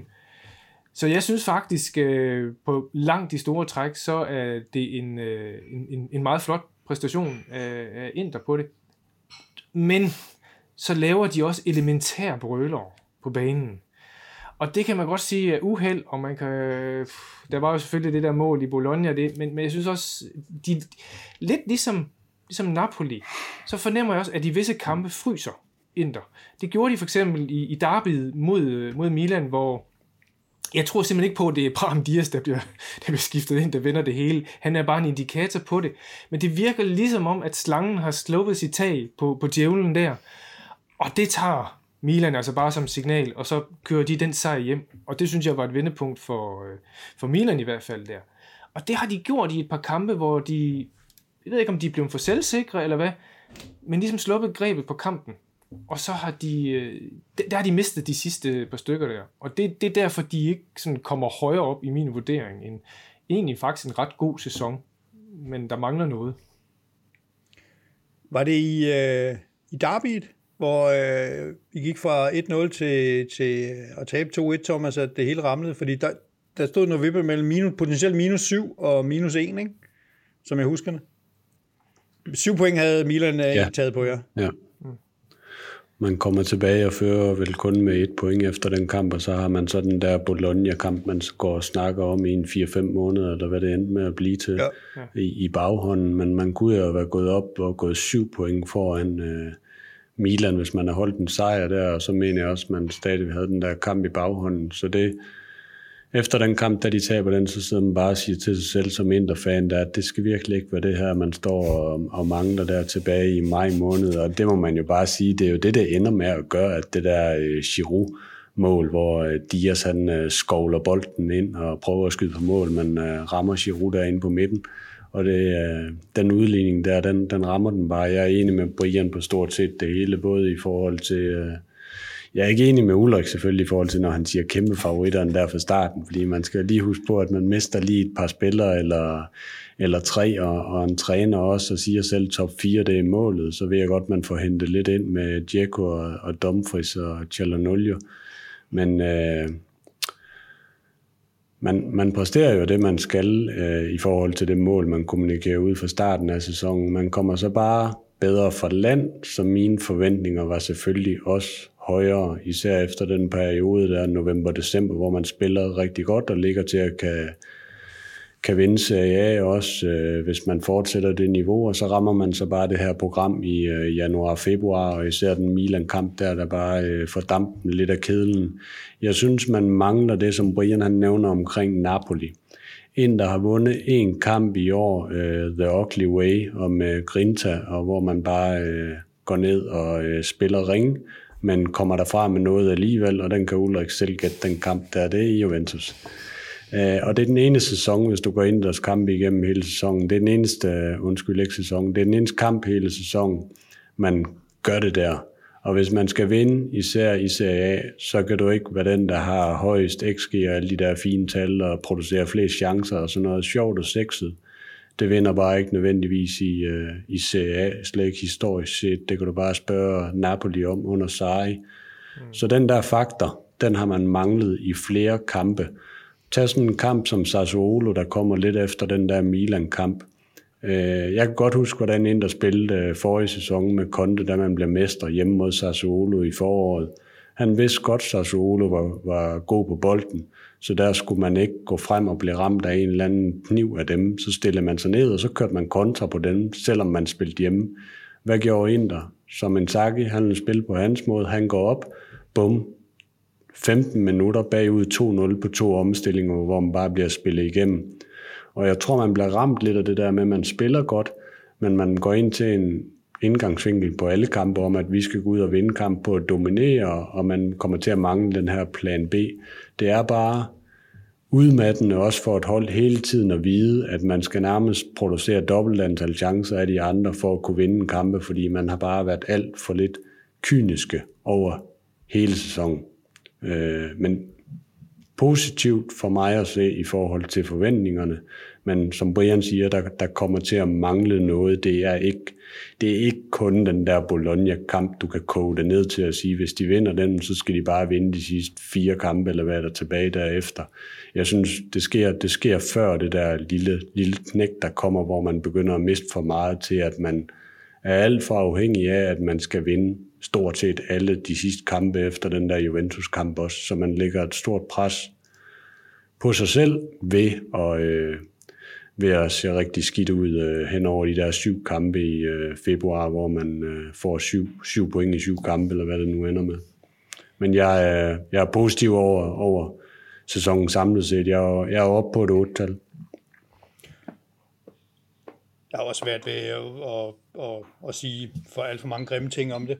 Jeg synes, det er rigtig interessant, den der øh, forskel på, på Conte, som, øh, som også fik skæld ud, og øh, indimellem, øh, du har selv øh, kommenteret lidt på den italienske presse, om hvor hårde de var ved, at han nogle gange spillede kontrafodbold og så videre, men Conte var resultater, resultater, resultater, øh, og så en Saki, der prøver at sige, at vi skal også være moderne, og vi skal også dominere alle kampene, og også der, vi skal også være villige til at løbe med en risiko og så videre. Altså, det moderne og for det øh, klassiske italienske, og så, øh, ja, så står man med en anden plads nu. Øh, vil du hellere have haft øh, Conte, og det forsigtige, og det indimellem lidt kedelige, og kontraløbende? Det, det, det tror jeg ikke. Altså, det er helt ærligt, når jeg siger, at den, den her sæson har for mig som fan været sjovere at følge Inter end sæsonen med Conte som mester. Det lyder måske åndssvagt, men det har det i forhold til spillet og sidde og se. fodbold, og jeg synes, der er større, ja, det er måske at svinge så højt op, men på den lange bane synes jeg, der er mere perspektiv i det, end Saki vil, hvis man også gerne vil præstere i Europa og tage det næste skridt der. Øh, det, det tror jeg ikke, man kan på den der konde måde, øh, men det kræver en Saki, han også øh, får mere af det der plan B, udover at gøre det, når man står i Torino og møder Juve. Det synes jeg er et utroligt interessant svar. fordi Ja, hvis, man skal, hvis man skal vinde på lang sigt ved at spille på den måde, så skal, så skal der også virkelig nogle gode spillere ind. Ikke? Altså, også hvis vi skal vinde uden for, eller uden for øh, CA og begynde at vinde i Europa og så videre. Det er virkelig krævende for kvaliteten hele vejen igennem. Man kan se, hvor meget... Øh, altså, hvis Pep skal have en ordentlig trup, så er det, hvad det 4 milliarder, han skal købe ind for et eller andet. Øh, det er jo lidt grotesk. Men jeg synes også, uh, Inter, det, det er jo en flot... Øh, altså, det kan jo ikke være andet end et superhold, når de vinder to finaler mod øh, Juventus. Så øh, tillykke med det. Nej, jeg synes, det er, det, det er fint, og det er en berigelse. Inter spiller jo noget fedt fodbold i periode. Øh, og jeg synes, jeg er lidt spændt på at se, hvor langtidsholdbar Dzeko er, og nu skal vi ikke øh, kaste os ud i det der frygtelige transfercirkus, der foregår lige nu. Men det bliver lidt interessant at se, hvem der skal, hvem der skal score målene for Inter næste år. Hmm. Øh. Jeg har dem også på en 8. Altså, jeg synes, det er ja, en flot sæson. Øh, der mangler noget for at kan gå helt op, men øh, jeg synes faktisk, de, øh, de performer det, som man kan forvente af dem, og måske lidt mere med hensyn til Champions League på det. Ja, det synes jeg også. Jeg synes også, man er... Ah, det ved jeg ikke. Jeg havde egentlig regnet med, at de blev ikke? så jeg vil ligge mellem 7 og 8, men jeg er helt med på den der 8 tal der. Øhm, skal vi kaste os over øh, den heldige lillebror? Ja, der har vi jo en time tilbage nu, så det passer mig. Milan, det hakker lidt i starten. Øh, det er ikke sådan free-flowing. Øh, jeg ser dem ikke... Øh, sidste sommer så jeg dem ikke som favoritter. Jeg var faktisk lidt usikker på, om de ville komme i Champions League. Øh, og øh, når man kigger ind i sæsonen, ja, de kommer da okay i gang og sådan noget, men, men det, er, det er Napoli, der stjæler overskrifterne, og så har jeg den der forventning af, at Inter ligger og, og lurer, og på et tidspunkt så lige trykker turboen til, og så, så er det overstået. Sådan skulle det ikke gå.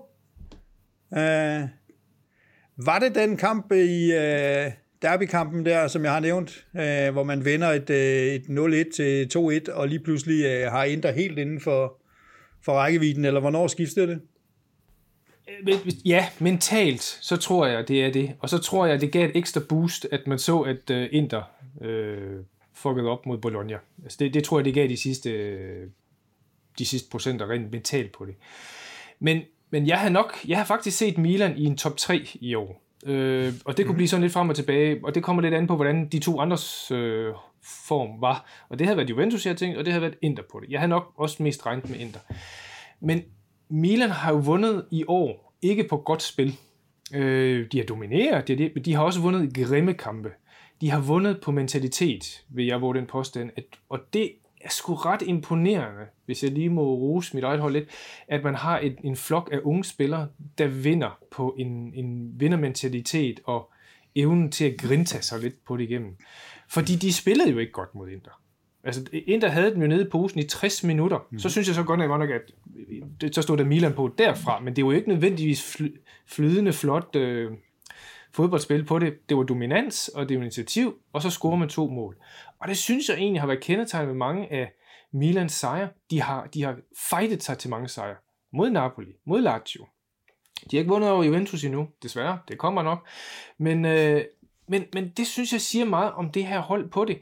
De er enormt flydende i spillet, øh, meget omstillingsparat, men holdet knokler for hinanden, og så har de et superb højt bundniveau.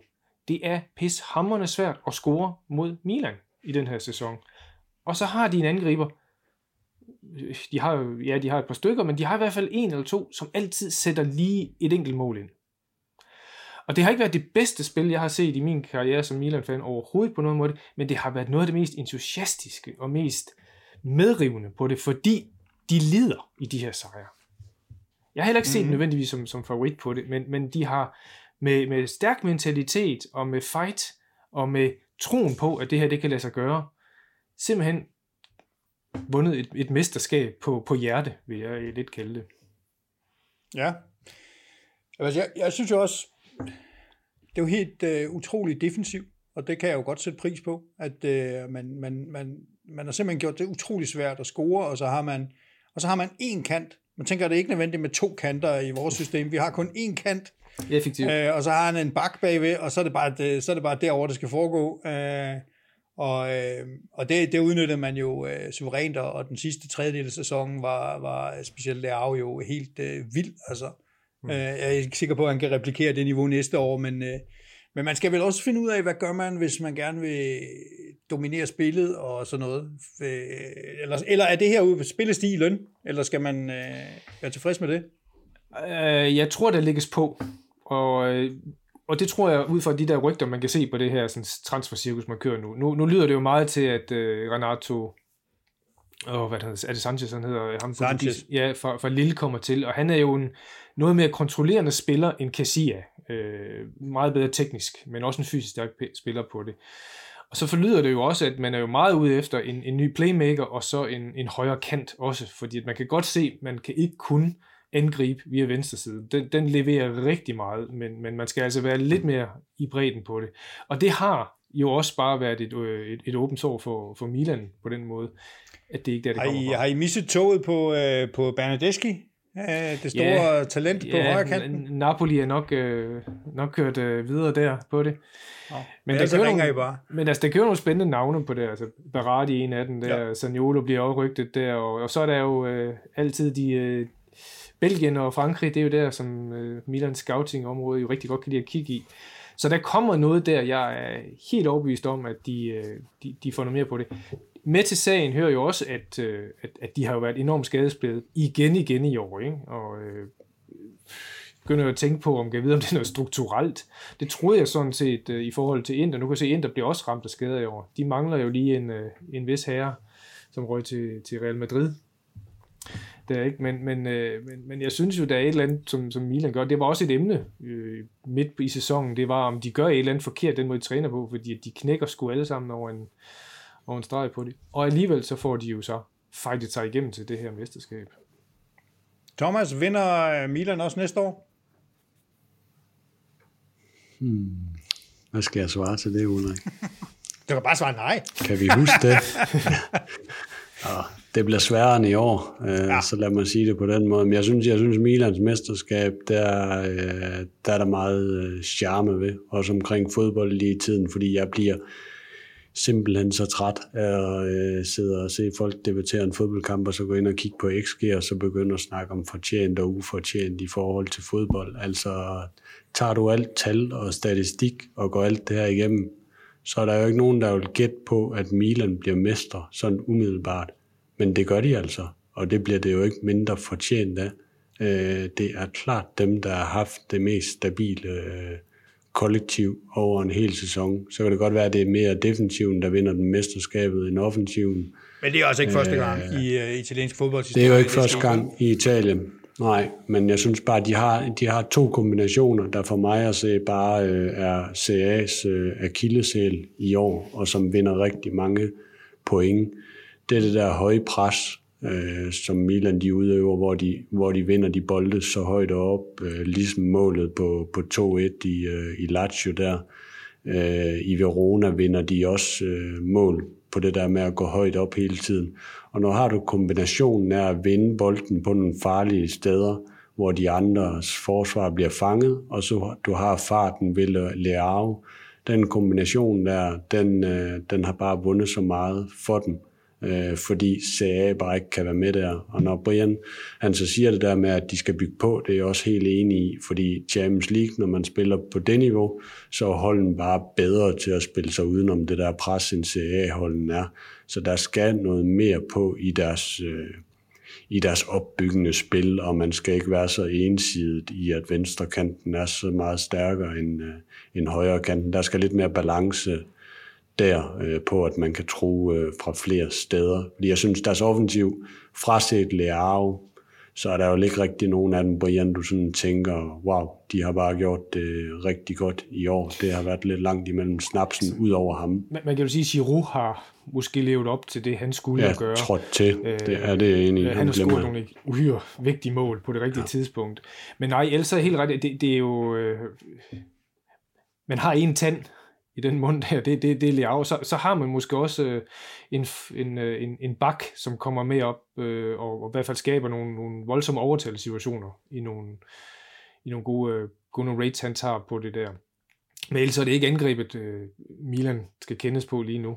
Bestemt ikke. Plus, det hører også med til, at det, det er meget individuelt, det som der laves i angreb. Det er jo ikke et strukturelt øh, angreb, Milan kører på nu. Det kører mere fra, fra, fra forsvaret op til midtbanen, hvor der kan køre nogle koncepter der, og så kører de som regel i trekanter og lukker modstanderne ind, og så er det individuelle præstationer, der giver nogle overtal og, og mål.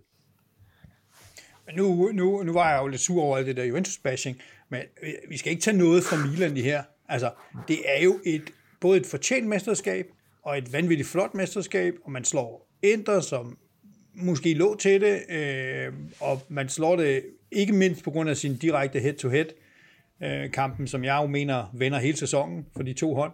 Og så øh, man sender også Napoli ud og så videre. Altså det er bare helt vildt godt, og der har været, der har været så meget stemning og så meget øh, øh, knald på den klub der, og de relativt unge gutter, øh, at jeg øh, bare må sige øh, tillykke, og det, det er simpelthen flot, og jeg kan ikke rigtig Altså, kan man give andet end titel til Milan, der øh, det halve budget af Juventus øh, vinder mesterskabet? Hvad mere skulle der til? Jeg kan godt, men må jeg lige så selv drøbe en lille smule malurt i det, fordi at I kan så heldigvis ikke huske Champions League-kampagnen som sådan, fordi at, øh, hvis, fordi at hvis jeg skulle sige lidt dårligt om Milan, så synes jeg virkelig, at Milan underperformede der. De kom måske i en af de sværeste puljer, fair nok jeg synes, med lidt bedre konsistent og lidt bedre øh, spil, så kunne de godt være gået videre der. Mere imponerende var Atletico ikke og Porto. Men, men, Nej, men det er jo, det er jo, det er jo spørgsmål om at kravle, før man kan gå. Ja, ja. Altså, det er jo, det er jo bare er nødt til at opbygge vinderkultur, det er nødt til at vinde øh, Serie A, og så gå videre, og så kan man måske, hvis I har vundet to år i træk, begynde at bygge på, og så videre. Og der er altså nogle relativt gode hold i det der i Europa som, øh, som ja. har lidt flere penge at Men jeg tror, med. klubben har lært af det. De har, de har taget de der erfaringer ind, og så siger det også, som, som, som Thomas siger, jamen, øh, det, det er altså bare nogle hold, der er super gode derude til at straffe fejl, punkt 1, og punkt 2 til at spille sig ud af pres. Og jeg synes jo, i den proces har vi jo fået udstillet, at Kassier måske ikke den spiller, man skal bygge videre på, hvis man skal videre i Champions League, for Milans vedkommende. Så vil han så hellere videre også. Altså, jeg har også, øh, jeg har også 10, for jeg synes jo, de, de har overperformet øh, i forhold til, øh, til, til andre hold der, ikke? Lever selvfølgelig også på, at andre hold måske ikke lige piker lige nu, men, men sådan er det jo altid. Juventus vandt jo også ni mesterskaber, fordi der var to Milano-hold, der på ingen måde peakede. Sådan er ja. det, og man skal udnytte sine chancer, og det har Milan gjort i år. Det må man sige. Jeg synes også, øh, Thomas, vil du slås om, øh, om titallet? Øh, jeg vil sige, titallet, så skal det være, hvis man øh, holder det helt op imod forventninger. Fordi hvis, øh, hvis du ikke holder op imod forventningen, så er tital, et tital er jo et udtryk for på en 1-10 skala, at du ikke kan gøre det bedre. Ja. Altså. Og der synes jeg stadigvæk, der lige, jeg, jeg havde oprindeligt givet dem et nital øh, på grund af Champions League, og på grund af de mangler, der har været lidt undervejs, hvor det har været lidt hakken og offensivt. Hvis, hvis de skal op på et tital, så, så havde jeg forventet lidt mere i Europa, og også øh, forventet lidt mere øh, offensivt det lyder åndssvagt at sige, når man bliver mester, men du må jo mute Brian der, Ulrik, og så lige hjælpe mig lidt. Jeg muter ikke nogen, men jeg tænker, at vi bliver enige om uh, i hvert fald 9,5 eller noget i den stil, ikke? Ja, det er jo okay. Og så, uh, så har jeg et lille klip, vi kan køre ud på her, uh, inden vi holder en lille kort pause. Nu skal vi se, om det kan lade sig gøre her, om Brian kan godkende, genkende noget.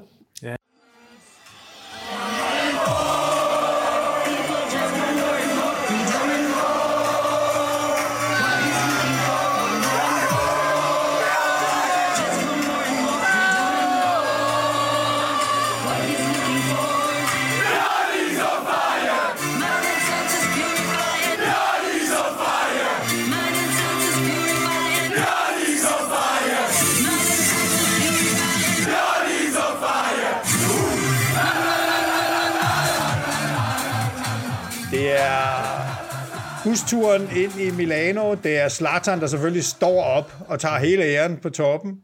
Ja. Og så er det øh, den her nu legendariske øh, sang, som kommer til at køre blandt øh, fansene, og vi kommer også til at se ham, de synger om Pioli. Ja. Øh, altså, jeg synes, alle... det var vanvittigt fortjent, og en, øh, en storartet sejr.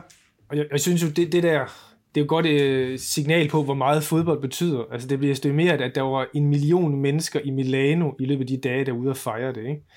Det, det er jo det, det er jo fest, det er jo passione, det er jo bare forløsning og det hele. Ikke? Det er jo det, fodbold kan, og det er jo det, der er så pisse fedt ved fodbold i Italien også, ikke? Øh, ud at se det. Jeg kunne godt tænke mig at have været dernede. Det kunne ikke lade sig gøre, men det kunne være pisse fedt oh, ja. at stå der dernede.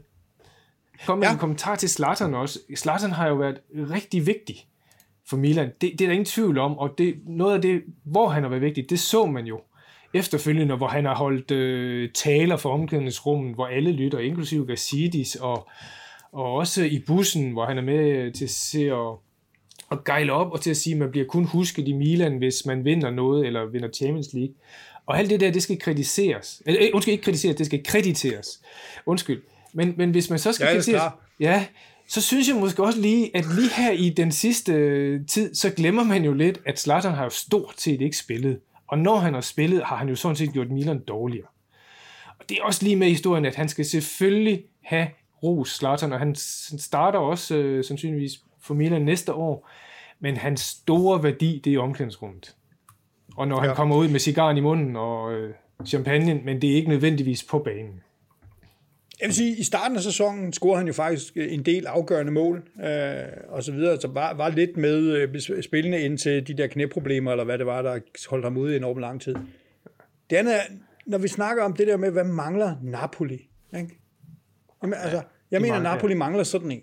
Uh, Juventus havde det på trænerposten i Conte, Inter havde det på trænerposten i Conte, Milan havde det på sådan et eller andet sted mellem trænerposten og banen i, i, øh, i Ibrahimovic. Der skal være en, der bare siger, nu tager jeg kraftet med sammen. Ikke? Det kan godt være, at det, nu, nu, nu gør det nas, men, øh, men det er altså her, det vi skiller forne for bukken. Ikke? Det skal være the necessary pain in the ass. Altså ham, som lige giver dem en, klap og sige, du, du underpræsterer helt vildt, kom så ud for helvede og lav noget, ikke? Eller spil ja, mig. Ja, kan dosere sit pres øh, på, hvornår skal man, hvornår skal man give dem et klap på skulderen, hvornår skal man råbe dem ind i hovedet og så videre, som, ja. som jeg fornemmer, Zlatan kan efterhånden, øh, og som vi ved, Conte kunne øh, i de der tider. Ja. Skal vi sige, det var nok øh, brown-nosing på Milan? Kan aldrig blive nok. Kan aldrig blive nok. Vi tager bare snakken næste år. Thomas, er vi ikke enige om, det er nok nu? Nu må det fandme være nok. Nu skal vi bare videre til næste sæson. Jeg slet ikke snakket om Tanganoglu og alt det, der skiftede. Og alt det vi skal bare videre nu. Slut. Tillykke. I kom ind i over i uh, analerne, og så må vi videre til det, der bliver rigtig sjovt. Ja. Vi tager lige et lille break, og så uh, vender vi tilbage.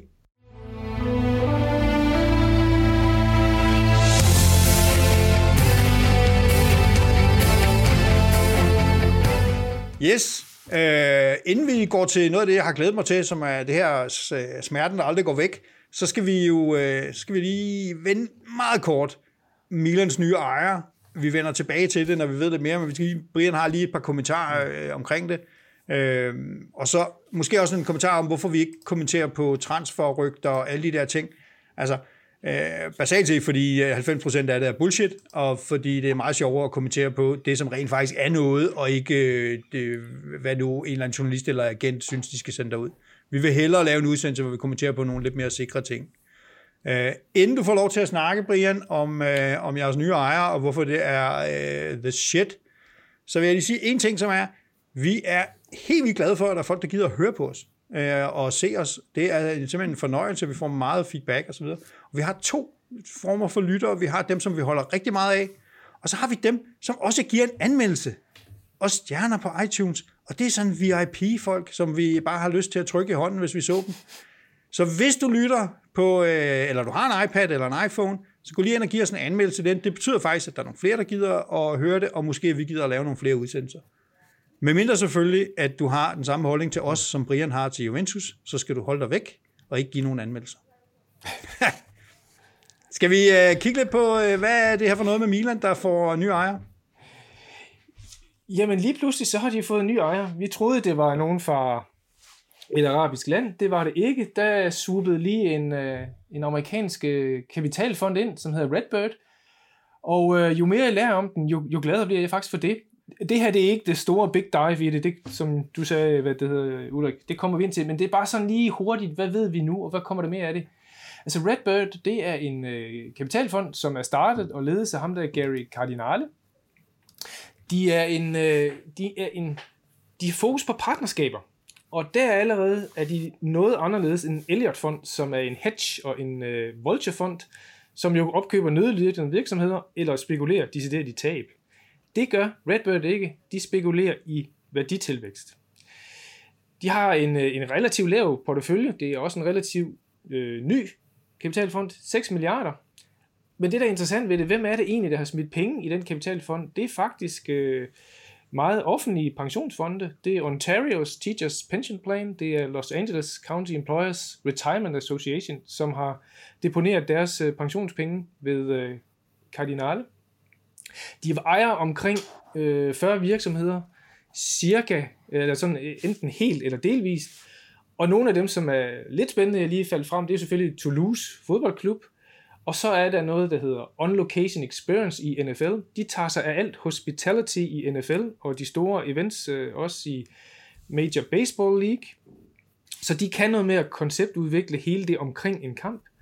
Og så den sidste lige, jeg synes, der er sjov og lidt aktuel, det er Skydance Media. Øh, og nu kan jeg lige spørge jer to, har I ved at se øh, den nye Top Gun-film?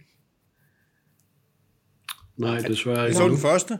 Ja, men det er Skydance Media, der har produceret den. Det er et, øh, et, et filmselskab. De har også produceret masser af de der Mission Impossible film og det. Så øh, de kan noget med medier, det.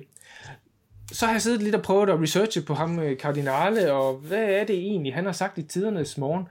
Og øh, han er, har et virkelig godt øh, tungebånd, så at sige. Han, øh, han, han kan sige de rigtige ting på de rigtige tidspunkter. Og øh, ved den her præsentation af, af som ny ejer i, øh, i Milan, der sagde han jo sådan set som det første, som jeg tænkte, det var ufatteligt rigtigt og godt sagt. Og jeg har lige highlightet det lidt med, øh, med noget godt. My role, Red Ball, Redbird's role, is to be a great steward for this club. Altså han skal bare varetage den her klubs bedste interesser, fordi der er så meget historie, og der er så meget ansvar på det. Det kommer ind på det. Han har tænkt, om men kan vide, om han siger det i den sammenhæng, han, øh, han er i. Han, han siger det, folk vil høre.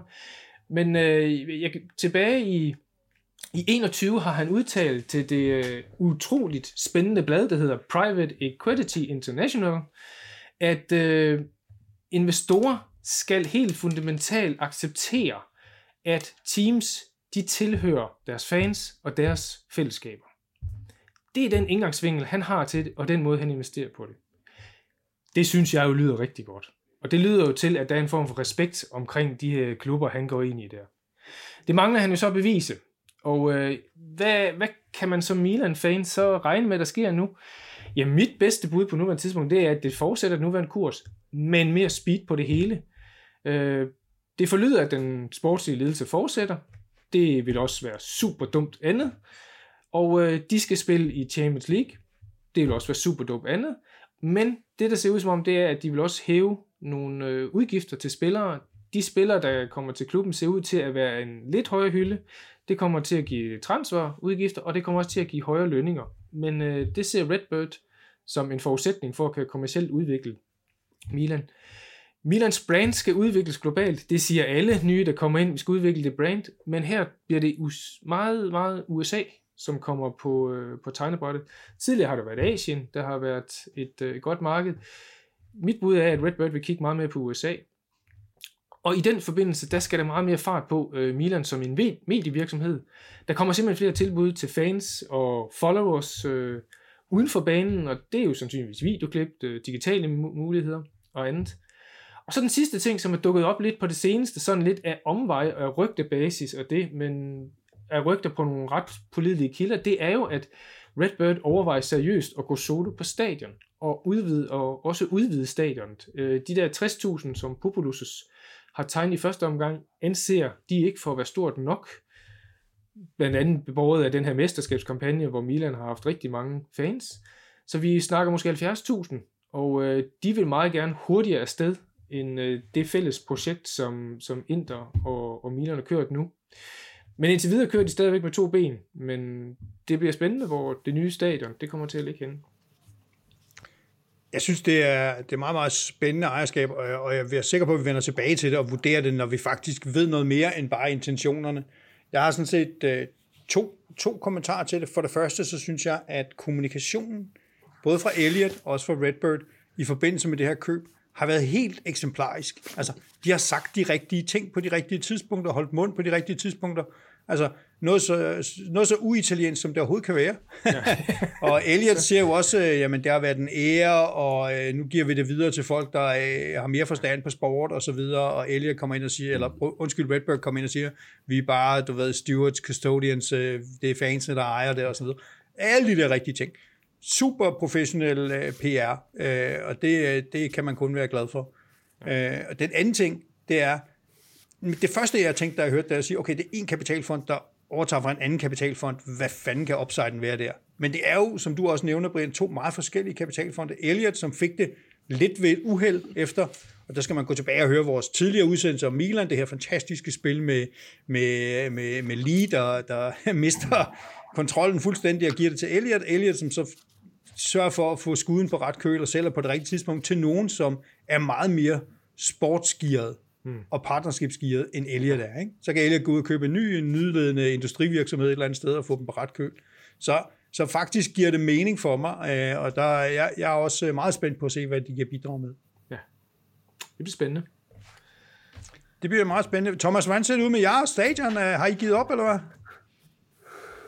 Jamen, øh, jeg tror, det der ejerskifte, det bliver amerikansk i stedet for Bahrain. Det er også godt for Brian, så skal han ikke sidde og snakke om de der 20% kapital, der ja, måske det havde vi forberedt. lidt øh, mm. statspenge og alt det der. Så han er, kan man være glad af ry lige i øjeblikket? Det tror jeg ikke.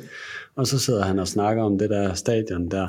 Brian, nu får du lige ham der kardinal, eller hvad han hedder, til at ringe til en god mand ude i Kina, så de lige kan få sig en snak om, at det er meget sjovere at lave det der stadion sammen. Det kan godt være, at øh, uh, Steven Chang han er taget på hjemrejse, men det kan være, at han finder en sofa eller to, hvor der ligger et par dollars hister her, der er gemt. Så uh, tag den nu lige lidt stille og roligt, og så uh, kom tilbage til vi andre igen. Ja, jeg så i går øh, på Gazettaen, tror jeg det var, at øh, øh, Antonello øh, og en repræsentant fra Milan, jeg kan ikke huske, hvem det var, var til møde med, jeg tror det er projektlederen for den høringsfase, der skal være for det der område der.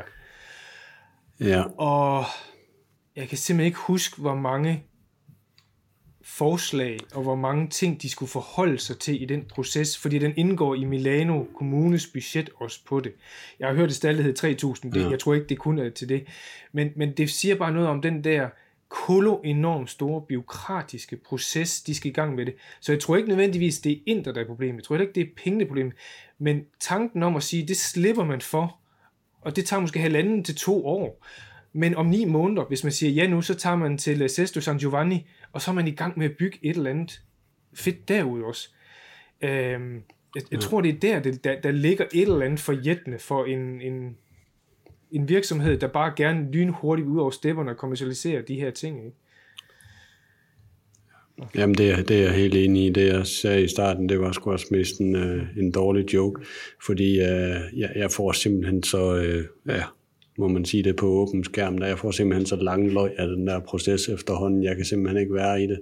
Sidste gang vi snakker om det der stadion, det der er sket siden der, det, det er, at kommunen skal bruge over tre måneder på at udpege en eller anden mand, der kan stå for den der høringssag og være koordinator på det så kan man så øh, bruge tre måneder på det. Og så har du ret i det der tal, det var også det, jeg, det, jeg så. 3.000 høringsforslag er der så kommet ind, som man så skal forholde sig til, hvor at borgmesteren han siger, at sådan er processen jo bare, og altså så kan der gå halvanden år, inden sådan noget det bliver kommet, øh, kommet til bunds i, og man så ved, hvor man er. Der er, jo ikke, der er jo ikke to klubber, der kan stå og vente på sådan noget der, og have den der usikkerhed øh, hængende over sig. Så øh, Ja, det, men det er, man bliver lidt træt. Skal det ikke bare hoppe videre? Ja. Altså, vi har alle, hvis man bare har kigget på fodboldøkonomi i mere end 15 sekunder, så ved man godt, at en af de ting, der virkelig kan afgøre noget, det er, at man ejer sit eget stadion, og man kan udvikle øh, VIP-sæder og alle de der ting, og hele ting. Det, det ved man godt. Og så har du Comiso for eksempel, der kommer trumlende ind og råbende fra, fra New York og, og skriger op. Og Fiorentina som bystyre modarbejder ham jo bare nærmest. Og, og så har vi det her ekstremt fodslæbende, både i, i Rom og selvfølgelig også øh, i Milano. Det er jo, altså, jeg ved ikke, hvad man skal gøre, det er jo Italien, men altså, det er jo til, til at blive fuldstændig vanvittigt af. Jeg håber, at de her nye folk, der er gode til at sige de rigtige ting, også får smurt de rigtige hænder i Milano, så det her kan komme i gang hurtigt, for det er vigtigt. Det håber vi. Brune kuverter, find alt. Jeg er ligeglad efterhånden. Kom ja, det er, det er jo formentlig det, der skal til. Bunker, bunker øh, skal vi ikke lukke den her? Fordi vi ligesom har sådan et princip om, at vi gerne tale om de ting, der er sket, og ikke så meget prøve de her med at fantasere om, hvad der kommer til at ske, fordi det har vi, øh, det har vi en hel Twitter-platform til, og folk, der sidder og råber op om, hvad de tror, der kommer til at ske. Mm. Øh, og det kan være underholdende at følge med i, hvis man har lyst til det. Ja. Vi har noget andet, noget der er sket. Og jeg tænker, Thomas, er du med på at være øh, første manden og sætte øh, baren for, øh, hvor ondt det kan gøre, når man holder med Inter? Jamen, øh, jeg har så mange at vælge imellem i forhold til smerten, der aldrig stopper. Øh, som Inter-fan, så jeg er glad for, at Ulla kan sagde, at det kunne spredes ud over rigtig mange afsnit, og så måtte jeg jo så bare tage den, tage den første skuffelse, jeg sådan rigtig kan huske. 5. Øh, maj 2002, den har vi snakket om så mange gange, og den er alt for kedelig at sidde og repetere. Den kommer jeg aldrig til at bore mere i. Så det er ikke den, jeg har valgt, Ulrik. Uh, jeg, jeg sidder på det her tidspunkt og bliver forelsket i Inter, da jeg er 8 år, og opslugt af Matthäus, og man vinder sig suverænt i 88-89. Uh, og så sidder man bare og tænker der som sådan nogen knægt, jeg har jo fundet det rigtige hold, de har lige vundet, og nu skal man bare ud og sidde og fejre trofæer hvert år. Men det bliver faktisk den sidste serie til, inden øh, den her meget fortjente sejr i 0-5-6 øh, på skrivebordet. Øh, så, øh, så tog vi de 16 sæsoners tørke, hvor øh, Milan, Juve, Lazio, Roma rydder Serie A i, i den der periode på, øh, på 16 sæsoner. En, der er tæt på i 92-93, mener jeg det er. Man ender fire point for Milan, men man, man er aldrig rigtig tæt på. Så der i, øh, der i de der glade 90'er, det eneste jeg tyr til der for at have lidt positiv øh, optimisme i forhold til at have valgt at blive Inter-fan, det er jo den her UEFA Cup, øh, som ser af de store dominerer i 90'erne. Øh, Inter har vundet den i 90-91 mod Roma, øh, vinder den igen med i 93-94 mod øh, Austria Salzburg, hvor man har øh, Bergkamp og øh, Wim Jong på holdet, dengang man gik fra en lille tysker koloni og så over i lidt, lidt hollandsk der, lige for en kort periode. Jeg, øh, jeg erindrer bare ikke rigtigt, at jeg følger 100% med i de der turneringer, og jeg er lidt i tvivl om, hvor meget jeg ser fra dem, og hvor de egentlig bliver vist på det der tidspunkt. Som jeg så kan de er ikke sådan brændt sig fast. Som jeg kan ja. huske det dengang, Danmarks Radio og TV2 sendte finalerne. Det var det mm. eneste, du kunne se. Du kan simpelthen ikke se uh, Europa League, ja. eller, eller hvad hedder det der, UEFA, Cup og sådan noget, altså uh, andre ja. steder. Det, finalerne, så kan man sidde og vente på det. Nå, tilbage. Ja. Men de, er ikke, altså de der sejre, de brænder sig ikke sådan rigtig fast øh, hos, øh, på nethinden hos mig faktisk. Øh, så har en af de der lidt sløje over, inden Moratti han køber i 95. Men inden den her sæson, øh, som jeg skal frem til, som er 96-97 øh, sæson, der har man lavet en rigtig klassisk Moratti i transfervinduet. Man har købt Juri Djokajev, en kæmpe øh, stjernespiller hos mig på det der tidspunkt. Øh, Diego Simeone, Ivan Zamorano, Nuanco Kanu, nigerianeren, der desværre havde et hjertetilfælde og ikke kommer rigtig til at spille den der sæson. Og så køber man, øh, kan I huske, Chiriaco Esforza, Schweizeren, ja, som var sådan en uh, svejsisk uh, spilstyre jo. Så køber man også, øh, eller jeg tror det er fri transfer, man får Aaron Winter i Lazio, og man får øh, Anglomar, en højere bak, øh, der var franskmand. Man henter lige syv nye spillere til, øh, til holdet, så det var egentlig bare et øh, almindeligt transfervindue fra, øh, fra Massimo, da han kommer i gang. Men i den her sæson, øh, 96-97, kommer man så frem til UEFA Cup-finalen igen, og skal møde øh, Schalke 04, og den på det her tidspunkt, der bliver UEFA Cup-finalen spillet over to kampe. Øh, en, der ligger ud og spiller i øh, Tyskland på Gelsenkirchen og taber 1-0 øh, i en halvkedelig kamp, hvor man ikke rigtig kommer frem til det vilde, og Mark Wilmot, sammen her Belgien, han øh, scorer en 20 minutter før tid, eller sådan noget, så vidt jeg husker. Men den her kamp, øh, øh, som så er blevet til smerten, der ikke vil dø, det er returopgøret på San Siro, for selvom man har tabt 1-0-reglen øh, om udebanemål gælder også der, så man er selvfølgelig bange for, at tyskerne scorer, men jeg sidder alligevel og tænker, den skal bare vindes det her. Vi, vi har meget bedre spillere og alt det her. Det store problem, jeg har her, det er, at øh, kampen bliver kun vist på tysk tv. Den, den er altså ikke på meget, noget dansk tv mig øh, bekendt. Og jeg kan ikke se den her øh, kamp, fordi min far har bestemt, at vi, vi skal ikke have parabol på det her tidspunkt. Det vil han ikke rigtig investere i. Så i stedet for, så, øh, så har han sådan en rigtig god aftale med vores nabo, der har parabol og kan tage de her kampe, og han gik slet ikke op i fodbold. Men min far fik jo lavet den her studehandel med ham om, at øh, jeg skal bare gå over og aflevere et rent VHS-bånd, så optager han kampen. Så planen er jo, at jeg skal se kampen dagen efter, og så undgå at få resultatet, øh, og gå over efter skoletid. Jeg går på handelsskolen på det tidspunkt, og så hente det her bånd, og så se kampen om aftenen med min far. Men jeg begynder jo at ligge og tænke deroppe af aftenen ind og spiller, og jeg må jo ikke holde øje med noget tekst-tv, som vel er det eneste på det tidspunkt. Jeg kan godt se, at det bliver umuligt. For når jeg tager ud på den der handelsskole, så vil folk jo fortælle mig det her resultat. Så jeg aftaler med, med naboen der, om han ikke bare lige kan smide det der VHS-bånd i vores postkasse efter kampen eller tidlig morgen.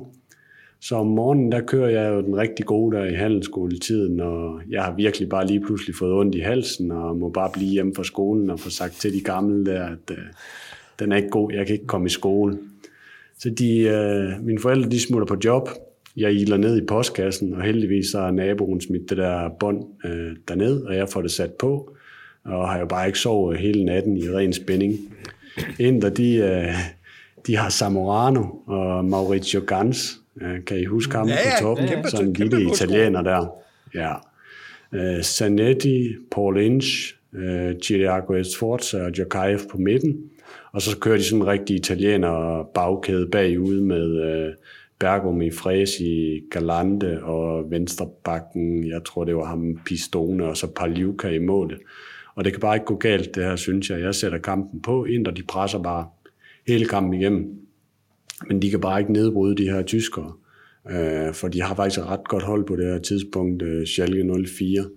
Men så fem minutter før tid, mens jeg sidder der og har givet op, altså det, vi kommer ikke til at hente den her 1-0-føring, øh, tyskerne har, så øh, kommer der et indkast, Paul Ince, han forlænger et indlæg videre til Samorano, der kommer frem på første stolpe og lister den ind til, til 1-0. Man kan altid lige google den på YouTube, det, der ligger sådan en god, god kvarter for den kamp. San går fuldstændig amok. Øh, der står 1-1 samlet nu. Forlænget spilletid. Øh, Først halvleg i forlænget spilletid. Øh, Inter kører bare på, og man sidder bare og venter på, nu kommer det her 2-0-mål, og vi vinder. Mauricio Gans, han lover bolden over Jens Lehmann, der står i mål for, for tyskerne. Der rammer overlæggeren, underkanten af overlæggeren, og falder så ned igen. Øh, og man udnytter bare ikke en masse chancer. Øh, Zanetti er et godt klip med ham. Han bliver skiftet ud i anden halvleg i den forlængede, og er mega tosset på træneren på det her tidspunkt, som var øh, Roy Hodgson, øh, over han skulle skiftes ud. Så det er første gang, det er første gang jeg har set Zanetti blive øh, sådan rigtig åbenlyst sur på en, øh, på en træner. Så øh, der bliver ikke scoret i den forlængede, og man går videre til strafsparkkonkurrence, og Schalke kommer på 1-0. Samorano brænder. øh, Djokajev øh, scorer, Arne Winter brænder igen. Schalke, de scorer bare stensikkert på alle spark, øh, og Inter, de øh, taber selvfølgelig. Så jeg sidder og ser den her for morgenstunden. det er midt, midt, det er midt formiddag, og øh, dagen er bare fuldstændig ødelagt. Og det værste af det hele, det er jo, at jeg kan jo kun vente på, at min far han kommer hjem, for jeg er jo lov, vi skal se den her kamp sammen. Så skal vi se den igen. Så, så jeg sætter mig igen om, øh, om aftenen, velvidende ind og taber. Og min far, han går op i tysk fodbold, og jeg kan huske, han er jo bare sådan meget spændt. Åh, det bliver også spændende at se, hvem der er vundet nu, og jeg sidder jo bare nødt til at spille med på den, for jeg har selvfølgelig ikke pjekket. Så, øh, så det er jo bare, øh, jeg kan jo bare sidde og være rigtig forundret der, og vel, ved bare øh, velvidende en, de taber den her kamp, så jeg tager lige 120, 120 minutter smerte gange to øh, på et døgn. Så øh, den var voldsom. Okay, jeg skulle ikke have ladet dig ligge ud. Den var alt for hård, den der. Ej, hold kæft, det er en god historie, mand. Inter vinder UEFA-koppen i 97-98 sæsonen efter, så jeg, jeg kom lidt ovenpå igen der, Ulrik. Det kan du godt huske, men uh, den, den var grum, den der. Øj, og så det der bare, den der lille twist med, at man bare er nødt til at se den igen. Ej, det, er som at tage et plaster af to gange der. Ouch. Ja, det er eddermame med guld. Ja. ja, men altså, hatten af for at blive ved med at holde for en med Inter. Ja. Øh, jeg har, øh, jeg har sjovt nok den samme sæson. Hvor vildt er det? 96-97. Øh, jeg er jo italiensk fodbold var jo i 80'erne, der havde, var Juventus rigtig gode, og sådan, det var svært at se det, og sådan 90'erne begynder det at komme, øh, og så dominerer det her Milan-hold i starten af 90'erne, og midten af 90'erne, der siger Juventus, nu er det gået lidt for lang tid, for siden vi har vundet noget, vi skal gøre et eller andet, store investeringer, helt klassiske, bringer Lippi ind, og så begynder der at ske ting og sager. Øh, og allerede i 95-96, der vinder man jo faktisk Champions League, og Juventus er by far det bedste hold i Europa.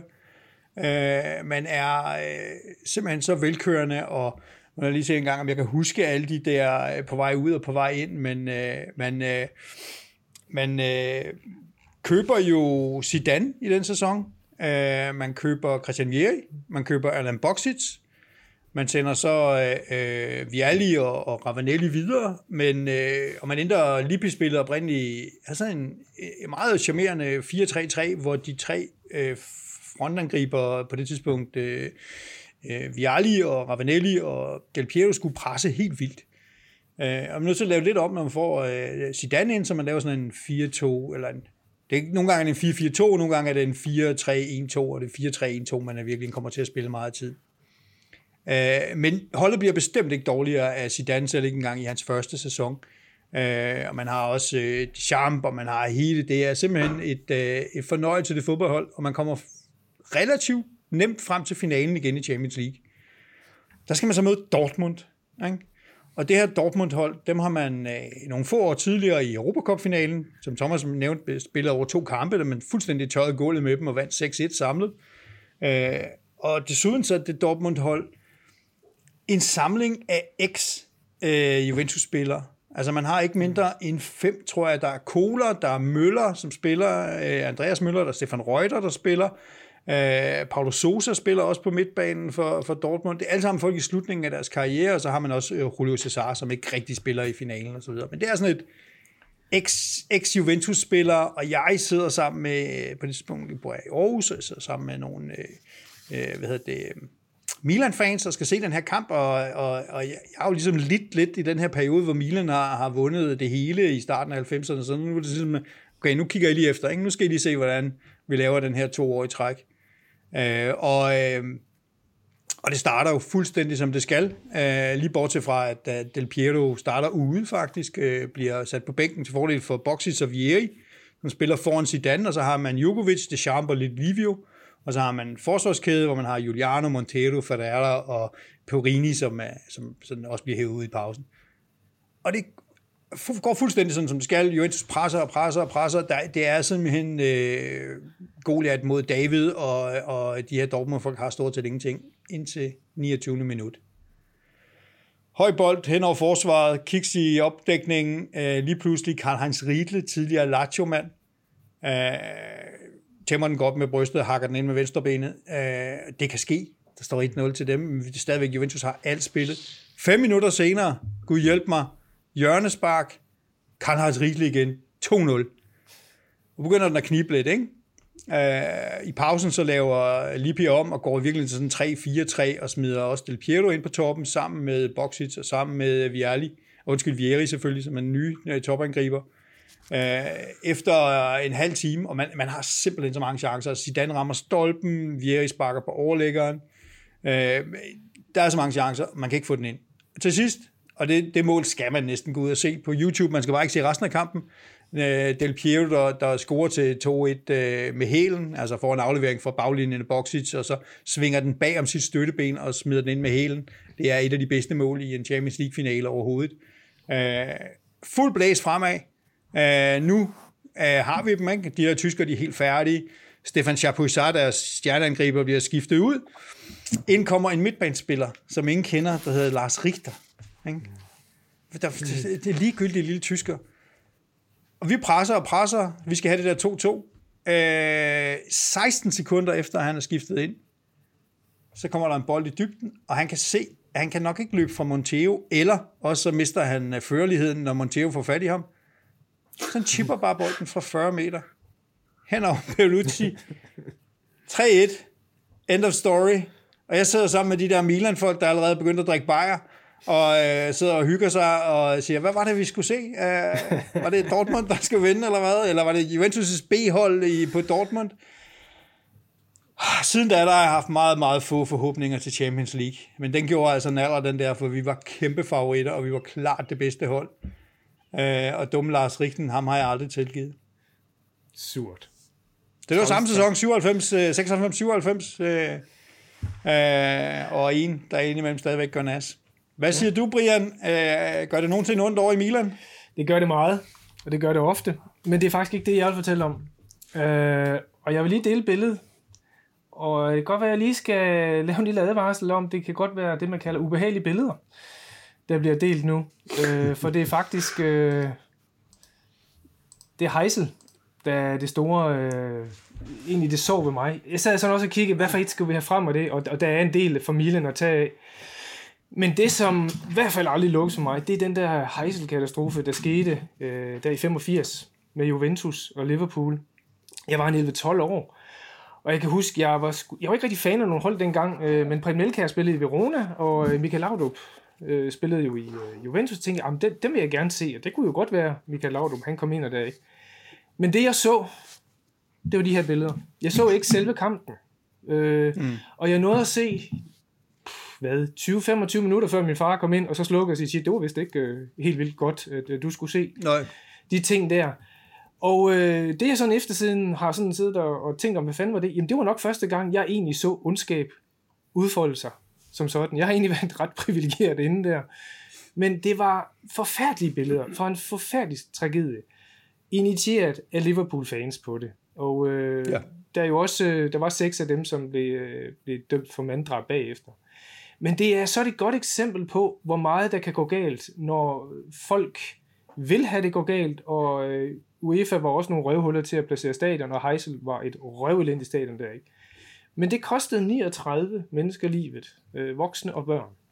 Og det synes jeg stadigvæk står som noget af det mest forfærdelige, jeg kan forbinde ja. med fodbold overhovedet. Øh, jeg ved godt, der har været noget i Hillsbury, det er også, det er også forfærdeligt, det skal ikke, men, men lige den her, hvor der er en styrke, der med helt fuldt overlagt angriber nogle øh, neutrale fans, øh, der er ubevæbnet og det hele, det, det er virkelig slemt. Det synes jeg virkelig er forfærdeligt. Ja, det var grimt. Øh, og så til, til dem, der enten ikke har set det, fordi de øh, ikke var så gamle dengang, eller ikke har givet at gå tilbage og se det, det kan jeg godt forstå. Øh, på det her tidspunkt har man jo sådan den her huligankultur mm. i England, altså hvor, hvor det at gå til fodbold også handler meget om at slås. Og italienere kan jo godt provokere og ting og sager, og der var ikke tvivl om, mange af de her Liverpool-fans, øh, det var Liverpool-Juventus, øh, øh, og mange af de Liverpool-fans kom simpelthen for at slås. Og så var der, og man kan se det på de her frygtelige billeder, du altså, men det nederste billede i midten i sort-hvid, der var de her lave vægge, der adskilte øh, sektionerne. Og, øh, og så øh, Liverpool-folkene angreb, alle folk prøvede at løbe væk, og så bliver du simpelthen mast op imod de her vægge af måske 10.000 mennesker fra din sektion, der gerne vil væk. Øh, det, var, det var jo så forfærdeligt, og øh, kampen blev spillet. Vi vundet 1-0 af Juventus, strafbakke Platini. Mm. Øh, og Juventus fejrede og løb rundt og fejrede det og så videre, men altså, det var jo efter, at man havde fjernet 39 lig og øh, rigtig mange til skadekommende for banen, som blev båret ind på banen først. Altså, det var, det var så groteske billeder, øh, og så grotesk, at kampen blev afviklet, at, øh, at det, det håber vi aldrig kommer til at gentage. Ja, det var jo øh, det var en krigszone, øh, man kan sige.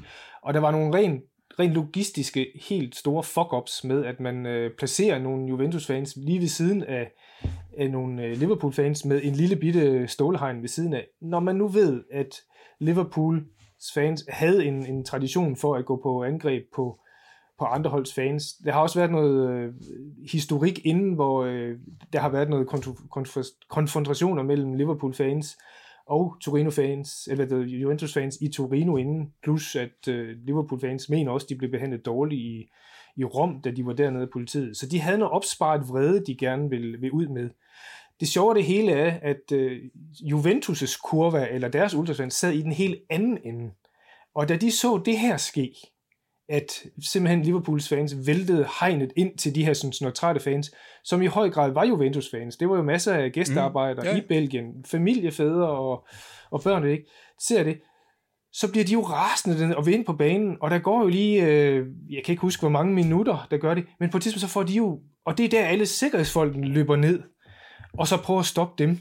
Og det bliver de jo endnu mere fan af, hvad det her rasende over. Så der går jo et stykke tid, inden de så kommer op til den anden kurve der, ikke? og der sker jo også noget slagsmål der, men så kommer politiet ind og får skimmet det væk.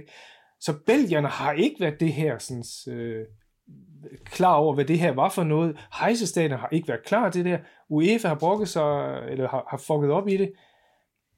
Men igen, ingenting af det her var sket, hvis Liverpool-fansen bare vil se fodbold som sådan. Så øh, nej, det her nej. det har været den perfekte storm for, hvor meget der kan gå galt, og 39 døde på det på, til en fodboldkamp. Alt det, der ikke måske til en fodboldkamp jo, det skete sådan set her. Ja, det må man sige. Ja. Det, var, det var frygteligt. Øh, og sikke, sikke en uh, forfærdelig afslutning. Uh, kan vi få billederne væk, så vi kan, ja, det kan vi. talt om noget andet? Uh, fordi det der, det er noget af et slag i, i maven, det der. Ja, men sådan er fodbold jo, eller var fodbold jo også heldigvis. De engelske klubber blev udelukket i flere år, og ja, vi kender alle sammen den der historie der. Ja, man, man kan jo Jeg sige... vil nu i virkeligheden hellere slutte af med tanken om, at uh, Thomas kan se sin indre kamp to gange i træk. Det kommer jeg altså til at hygge mig med rigtig længe, den der Thomas. Det må jeg bare sige. Hold kæft, en historie.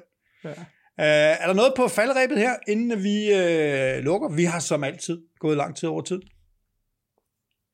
Nej, igen en spændende sæson i år. Det siger jeg ikke kun, fordi Milan har vundet, men jeg synes faktisk, det her er en af de sæsoner, hvor der rent faktisk har været øh, noget på spil, og der har været spænding til slut. Altså sidste år, der vandt Inter jo også før, før tiden, og de forrige år, der har det været rimelig klart, at, at det, var, øh, det var Juventus, der, der løb med det. Der synes jeg faktisk, det har, været, det har fandme været spændende i år. Jeg synes, det har været en fed sæson. Altså, ja. Og ikke fordi italiensk fodbold er blevet bedre og, og så videre. Altså, der er, det er jo en lang diskussion, vi bliver udkonkurreret af andre, men, men hvor har der været nogle fede kampe imellem. Mm. Jeg sad lige og så CA's øh, wrap-up øh, på sæsonen, og jeg, jeg skal nok linke det et eller andet sted. Der, der er en YouTube, øh, hvor de gennemgår det hele med ham, Kendrick, nu kan jeg ikke huske, hvad han hedder til fornavn. Det er også ligegyldigt, den her faste internationale kommentator. Altså, der er, bare, der er bare så mange fede ting, og så mange fede kampe. Øh. Det bør folk øh, også øh, undre sig med. Det er, jeg kan ikke huske, hvad det er, kvarter eller sådan noget. Det er bare top underholdning. Ja. Skal vi lukke med det? Sig tillykke til Milan.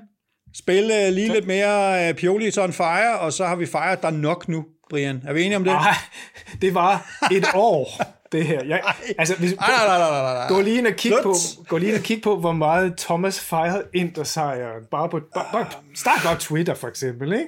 Yes. Vi vil sige tak for i dag. Vi har trættet vores lyttere rigeligt. Tak for i dag. Jeg uh, håber, I satte pris på historierne. Giv os noget feedback. Uh, i kan give feedback på Twitter, I kan give feedback på YouTube, I kan gøre det med anmeldelser i, uh, i uh, Apple, uh, som mange af jer bruger, kan vi se. Uh, og det, det sætter vi pris på. Vi læser dem alle sammen, uh, mm. og uh, vi bliver ikke lige så tøsefornærmet, som jeg gør, når Brian snakker om Juventus. Vi prøver at tage det i, i god ånd. Vi har lidt uh, hårde hud, nogle af os. tak for den gang. Ha' det godt, ikke? Hej. Tak for den gang.